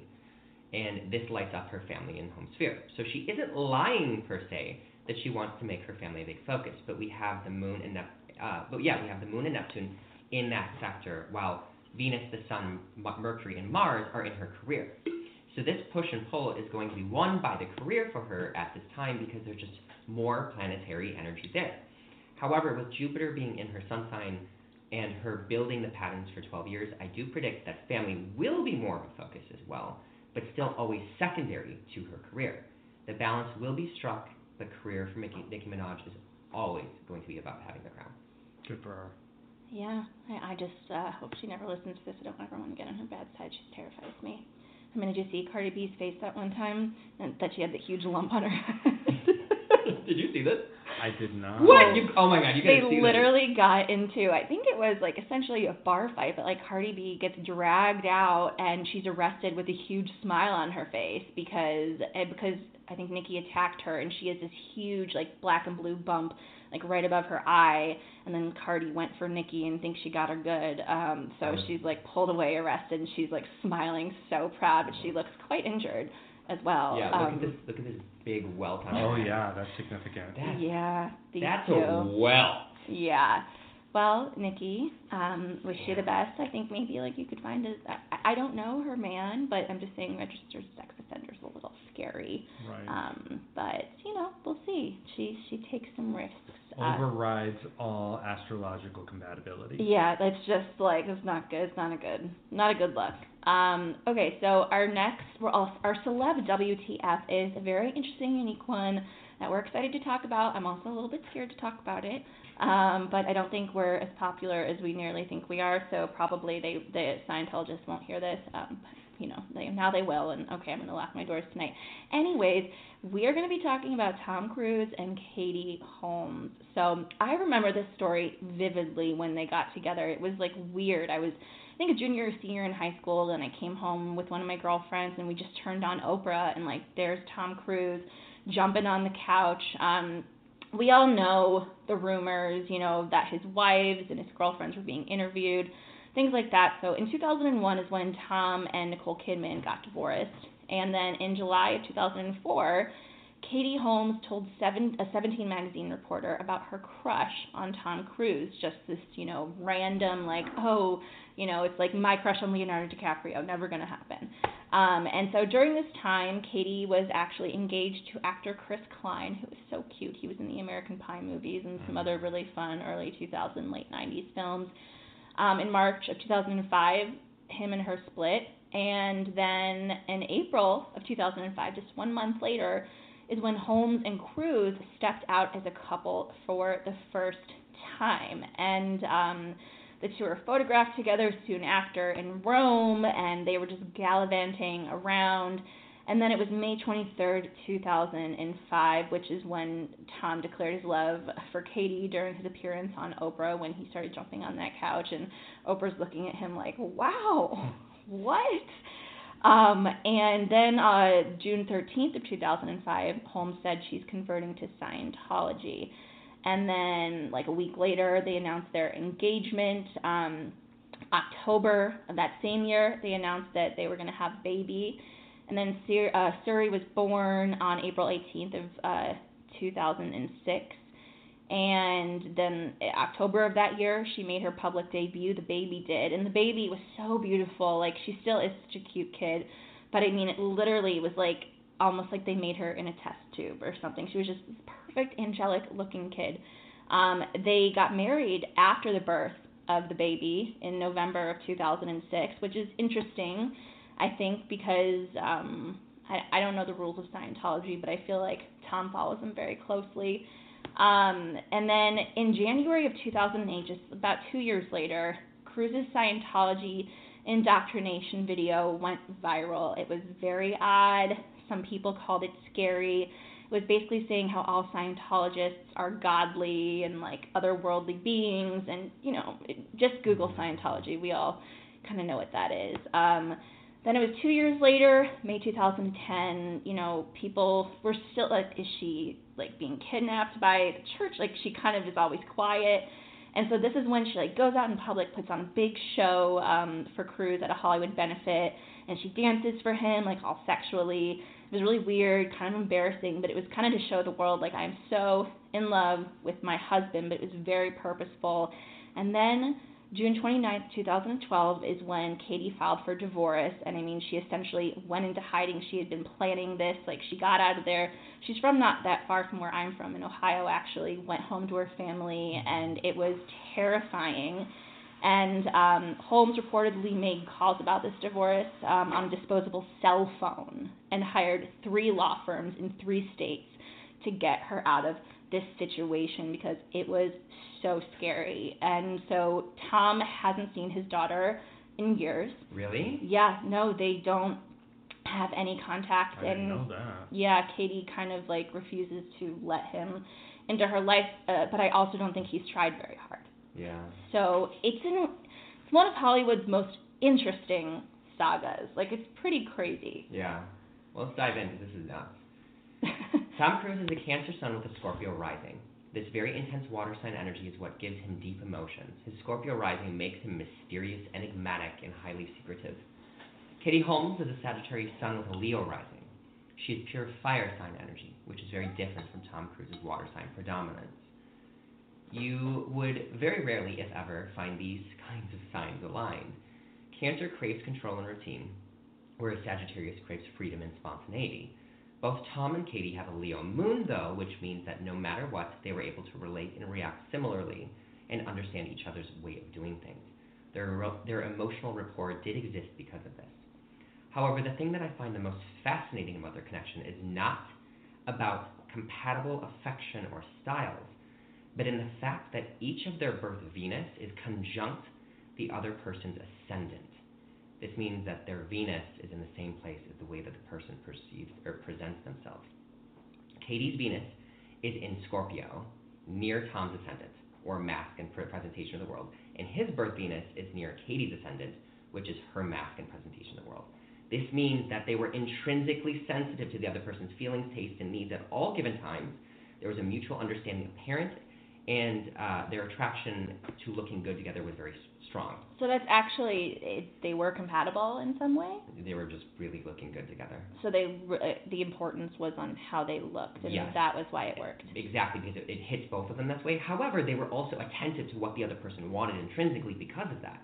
So, you know, when, for instance, when you're in a power couple situation, you're like, okay, how, this person is a piece of me here. We are, we look good together. We we Mhm. are so you're sensitive to that. Well, there were rumors like that Penelope Cruz has said like she was interviewed, auditioned essentially to be his girlfriend, Mhm. which was before. So I, I think it was a similar situation. Totally, totally. So when it comes to the timeline of the relationship, there are a few factors at play. In t- 2001, when Nicole Kidman divorced Tom Cruise, Jupiter had just moved into Tom's sun sign, meaning that this was a very important new beginning being set forward for the coming 12 years of his life. At this point in time, he realized he had to create a new pattern and make it stick for the next 12 years. He was ready to have a phoenix and rebirth moment, which is what uh, Jupiter was giving to him. In July 2004, when Katie said she had a crush on Tom Cruise to 17 magazine, Jupiter was in her sector of fame and public recognition. The press made sure that that message carried, and surely it made its way to Tom. However, when Katie split from Chris Klein in 2004, and then Katie and Tom began uh, dating and stepping out publicly, Jupiter was in Tom's natal 12th house of privacy secrets and planned building behind the scenes. Lots of things were at play and going exactly as he wanted in order for him to fully recreate himself like a phoenix again when Jupiter would move into his ascendant later in 2005. This lasted even through their announcement of love and engagement. So back to Katie Holmes, though. In June of 2005, when she declared, declared she was converting to Tom's religion, the sun was in her sphere of partnership, ruling her focus and coming further out about it. But Mercury, her ruling her mind, Venus ruling her relationships, and Saturn ruling maturity and responsibility were in her sector of partnerships and debts. She was focused on what she was giving and receiving from that partnership and what she ultimately was going to be getting in the long run from it. This occurs to all of us when those planets are in that sector. So it wasn't just, you know, her being uh, manipulative or strategic. That was just naturally happening. Moving back down the timeline again, Jupiter was in Tom's ascendant, ruling the recreating of his mask and persona for the world to see when they gave birth to Suri, when Suri made her public debut, and the two got married in Italy. Tom wanted the world to know him as a father and husband. We all go, go through these similar recreation moments when this when Jupiter vis- visits these spheres. Is this nuts? Like No, this is yeah. this Yeah. is nuts. Like and I was like when I was going through this yesterday, I was like, holy shit. And he's like blowing up my phone. He's like, "You're not gonna believe this." right? And it's like I'm not making it up. And but it's, it's interesting because we all kind of knew this was happening, but this proves right here that uh, that's where the planets were. Um, all right, so let's continue. So, however, let's fast forward to May 2010 when Katie put on a show for Tom Cruise at a Hollywood benefit. Mars, the planet of firepower and energy that brings a great deal of, of uh, you know, enthusiasm to this uh, to a sector of our lives, was in her ascendant, making her want to stand front and center. For Tom, Mars was in his sector of fame, public recognition, and showing off at that exact same time. to end this story, though, when Katie Holmes filed for divorce from Tom Cruise on June 20, 29, 2012, Jupiter again had moved. This time it moved into Katie's solar house of partnership, meaning that she was seeking freedom and liberation from existing partnerships at the time, and the stars were lucky behind her. She was also relying on new partners to help her move forward, and it is guaranteed that others agreed to help her, and they became literally, they were given to her by the stars. I have like the chills like almost the entire time we're talking about this. It's really kind of creepy. As for Tom, at that time, Jupiter had yet again moved into his sector of about privacy secrets and the things coming forward, uh, coming light from behind the scenes. So that's so nuts. Uh, you know, it is sad that their relationship didn't work, but no matter what, they were brought together for a reason in this lifetime, and I hope that they both learned and evolved from it and are now happier, more productive, and better people because of it. Um, hear that Scientology? It's we're not bashing you. No, certainly not. No, and I and I the thing is, it's like you know, certainly yes, you could look into things about like astrology for Scientology, but you know, when it comes down to this, it was there was two people that were serving a purpose in each other's lives. Whether or not that was true love doesn't matter. They were compatible in certain ways, and that's why it worked and lasted for a certain amount of time. there's no judgment about you know what you know. Speak for yourself. No, but there isn't. You know, like I'm looking at this just where the planets were moving. Yeah. Well, you, You know, know, uh, what I so- think is I I, don't want to dig into this because just like short story is I was um when I was doing stand-up comedy a few years ago. My mentor uh was I didn't realize she was a, she's a great female uh, comic, but she was a Scientologist, and so I would start to go to. I performed at the Celebrity Center once on that stage, and. Yeah, it was. I made an alien joke. It didn't go over well. Um, yeah, it was it was bad. But I was on a tour. Like I had to like get out of there. I was on their mailing list forever. It was really weird. But the you know astrology in Scientology, I'm I'm interested to kind of know what parts that play because they do really pay attention to the planets and they believe in aliens and and things like that. So um, I mean, I wouldn't be surprised if they kind of had like a, an on-site astrologer telling them when and what to do.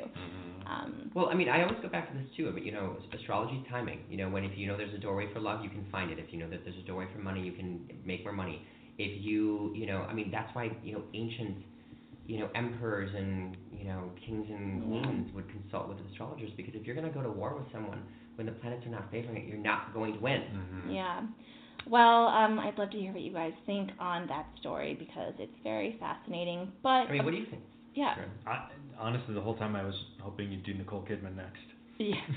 I mean, we've actually we have talked about her before and Keith Urban, and um, they have a really nice relationship, I think. But yeah, there's stuff going on back there that, again, like one day, you know, I just want all the answers to what really happened. Nicole and Tom, since they broke up, have done so well. It's it's it's like uh, they just rubbed some magic off on each other. Yeah. Especially Nicole. My God, this I love like, her, third though. act she's having right now. and she'll It's probably have like seven. Oh, it's terrific. Yeah. Um, I love her. Nicole Kidman. Me yeah, too. I- Me too. And I'm she- I'm glad that she found her prince. I mean, I honestly, there's a few, you know, I don't know, of Hollywood royalty. I swear to God, if I met her, she would make me Oh yeah.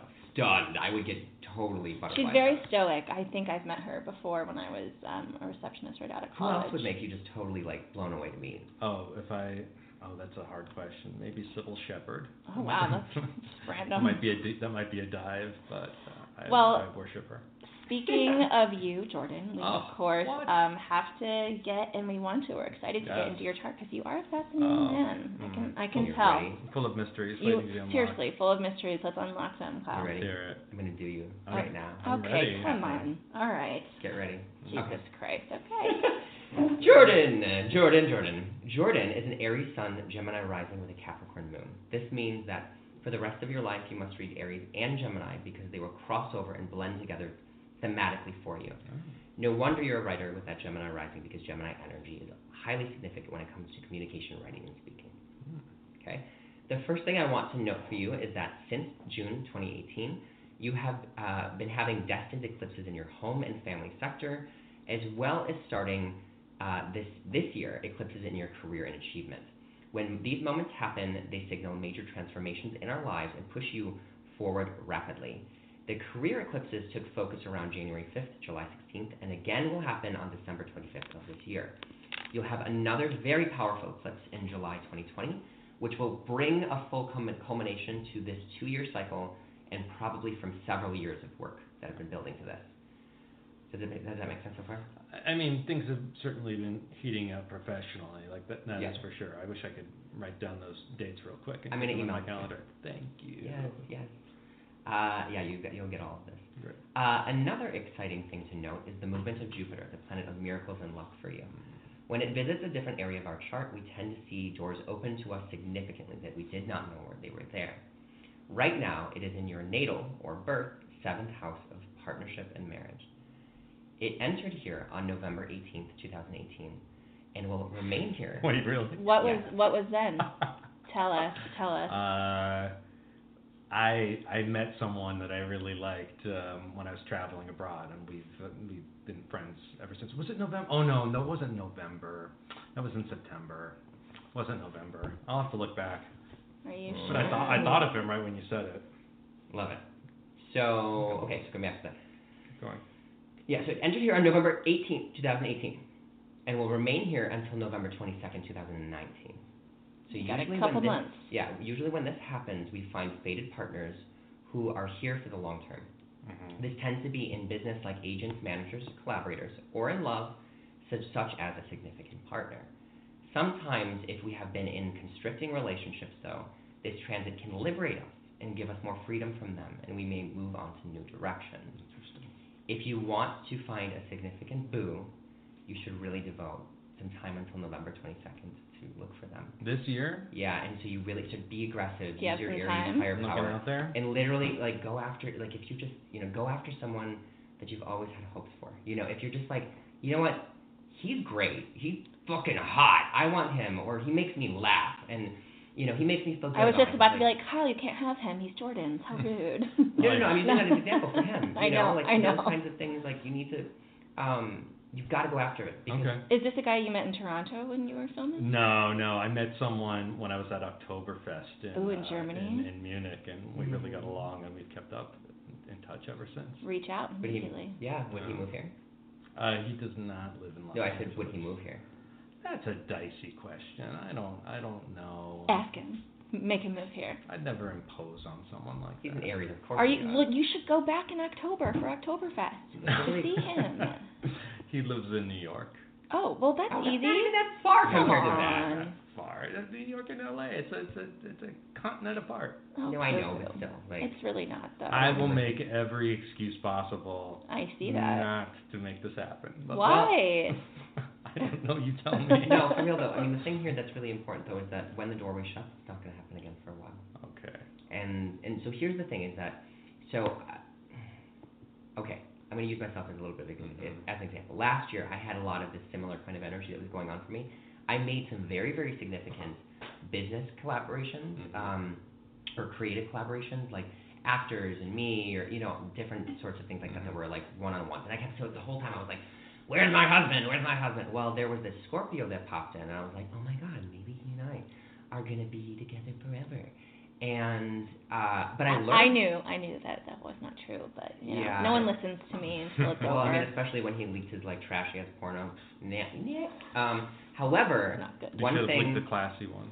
yeah. Oh God. It, he's being um, facetious. It wasn't. Yeah. oh, Um, no, but the one thing, and you're not gonna like that I'm saying this because I don't know if I've ever told you this. On the exact days of alignment when Jupiter was literally finishing up and 180 degrees away from me showing me who one of my true partners in my entire lifetime is, my ex and I met up again. It was that day. Oh, Mm. and I did, and I did not plan it that way. Yeah, yeah, yeah. And so literally, what it meant is that it was signaling for me is that he and I are not done. We will reconnect in, in in some time in life, and I don't know if that's now or ten years from now. I don't really care. And maybe you know, uh, maybe I will be happily it's married like- by then. No, but literally astrologically, I could see it. That's something No. that the, the alignment was completely there. So that's why it showed me that like I the kinds of things that I want and need in a partnership, you know, whether or not it's him, now I can bring it into my life. Well, can you give any insight into why Jordan is like so almost kind of like opposed to Capricorn finding his person? Capricorn moon. Let's Capricorn hear it. moon. What does that mean? Capricorn moon is, you know, they they try to be very practical. They don't really like to be as emotional. They don't like to be let on their guard. Um, vulnerability is a lot is very difficult for them. And also, you know, you have, you know, Aries Sun and, and Gemini Rising. Those aren't super emotional signs.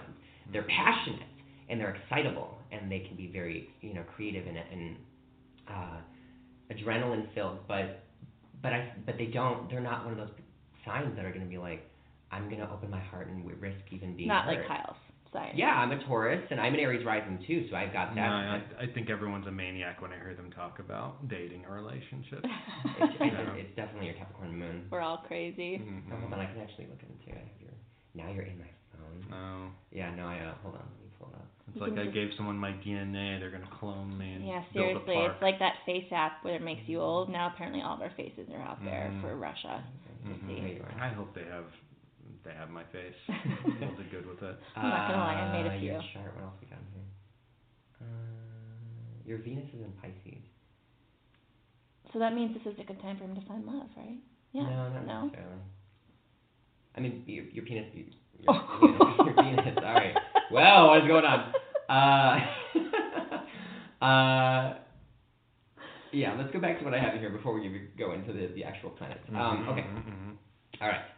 Uh, also, speaking of partnership, you have a major focus on this from the other planets for the rest of the year.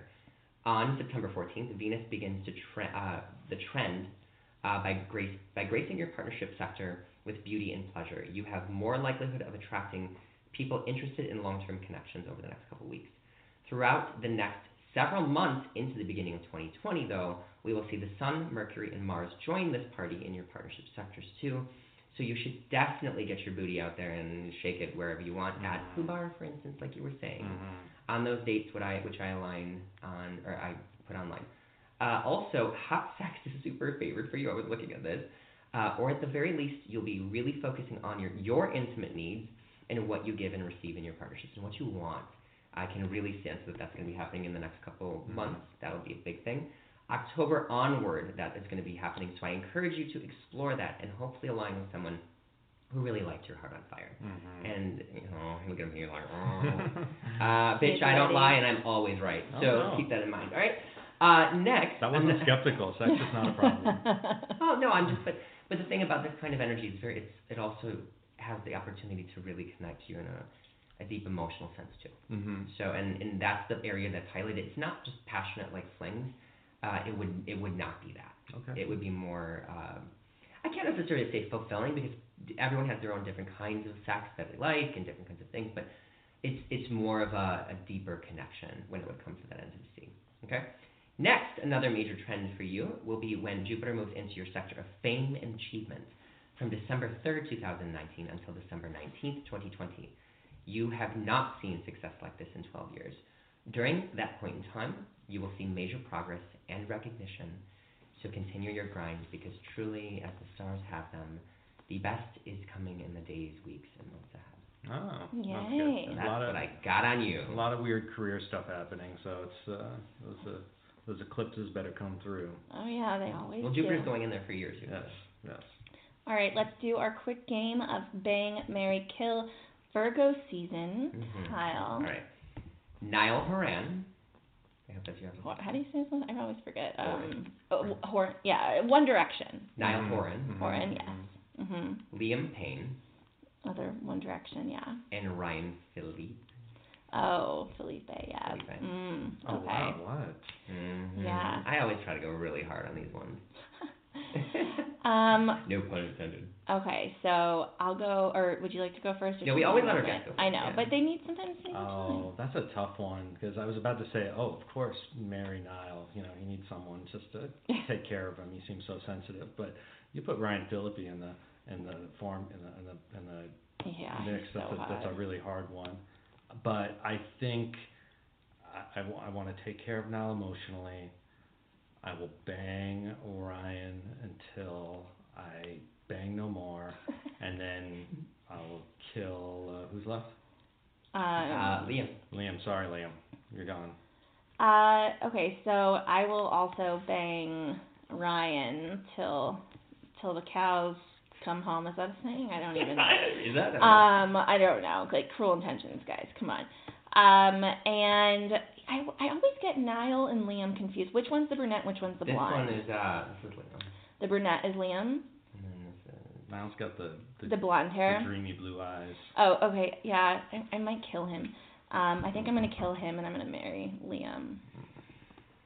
Alright, what am I gonna do? I am going to I'm gonna marry Ryan Eh, I don't know if I want to do that. because the thing about it is that like these other guys are like in their what twenties and no thank you. Like just no. He's I mean he's twenty six. I went on a date with a guy like that's in twenty that was twenty six last week and I was like, No, next, next, next. I just can't. I need guys that are gonna be thirty plus that or I could do twenty nine I suppose, but Mm-hmm. I don't but you know what I mean? It's like these bitches don't even Totally. Okay. like Who, no. who are you gonna kill? So I'm gonna I'm gonna kill Niall and I'm gonna bang Liam a bunch because I do like my like Latinish voice Okay. or scruffy voice. Awesome. Well, thank you so much for joining us. Oh. Jordan, I hope you you, had a good me. time. I'll never know. Um, uh, where can where can everyone like follow you and hopefully follow your very um, exciting you can like career? follow me on Instagram and Twitter at jnardino. Um, and uh, And that's it. Just watch reruns of season four of Desperate Housewives. Oh yes, yes, I'm all over it.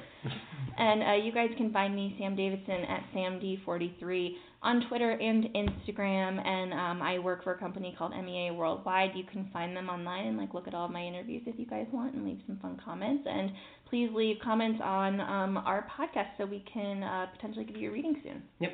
And I am Kyle Thomas, pop culture astrologer. You can follow me on Instagram at M R K Y L E T H O M A S. And I am Kyle Thomas on Facebook. Also, we want to give a shout out to our sponsors with the Left of Straight Network. We love you, they are fantastic. As well as Horoscopes and Horoscopes Daily on Instagram. And finally, Zodiac Supply Co. Yes, awesome. They have great uh, fashion. I've been loving them. My astrology shirts are adorable. People keep complimenting me, and I'm like, oh, really? And Yes.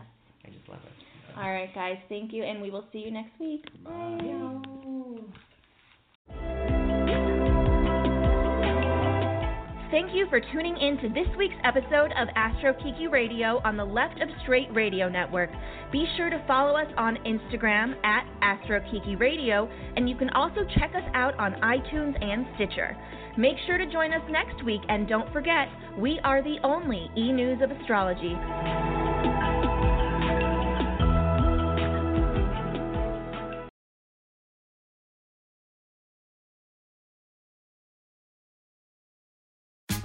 Tax day is coming. Oh, no. But if you sign up for Robinhood Gold's IRA with a 3% match, you can get up to $195 for the 2023 tax year. Oh, yeah. Sign up at Robinhood.com slash boost by tax day to get the biggest contribution match on the market. Subscription fees apply. Investing involves risk. 3% match requires gold for one year from first match. Must keep IRA for five years. Robinhood Financial LLC member SIPC.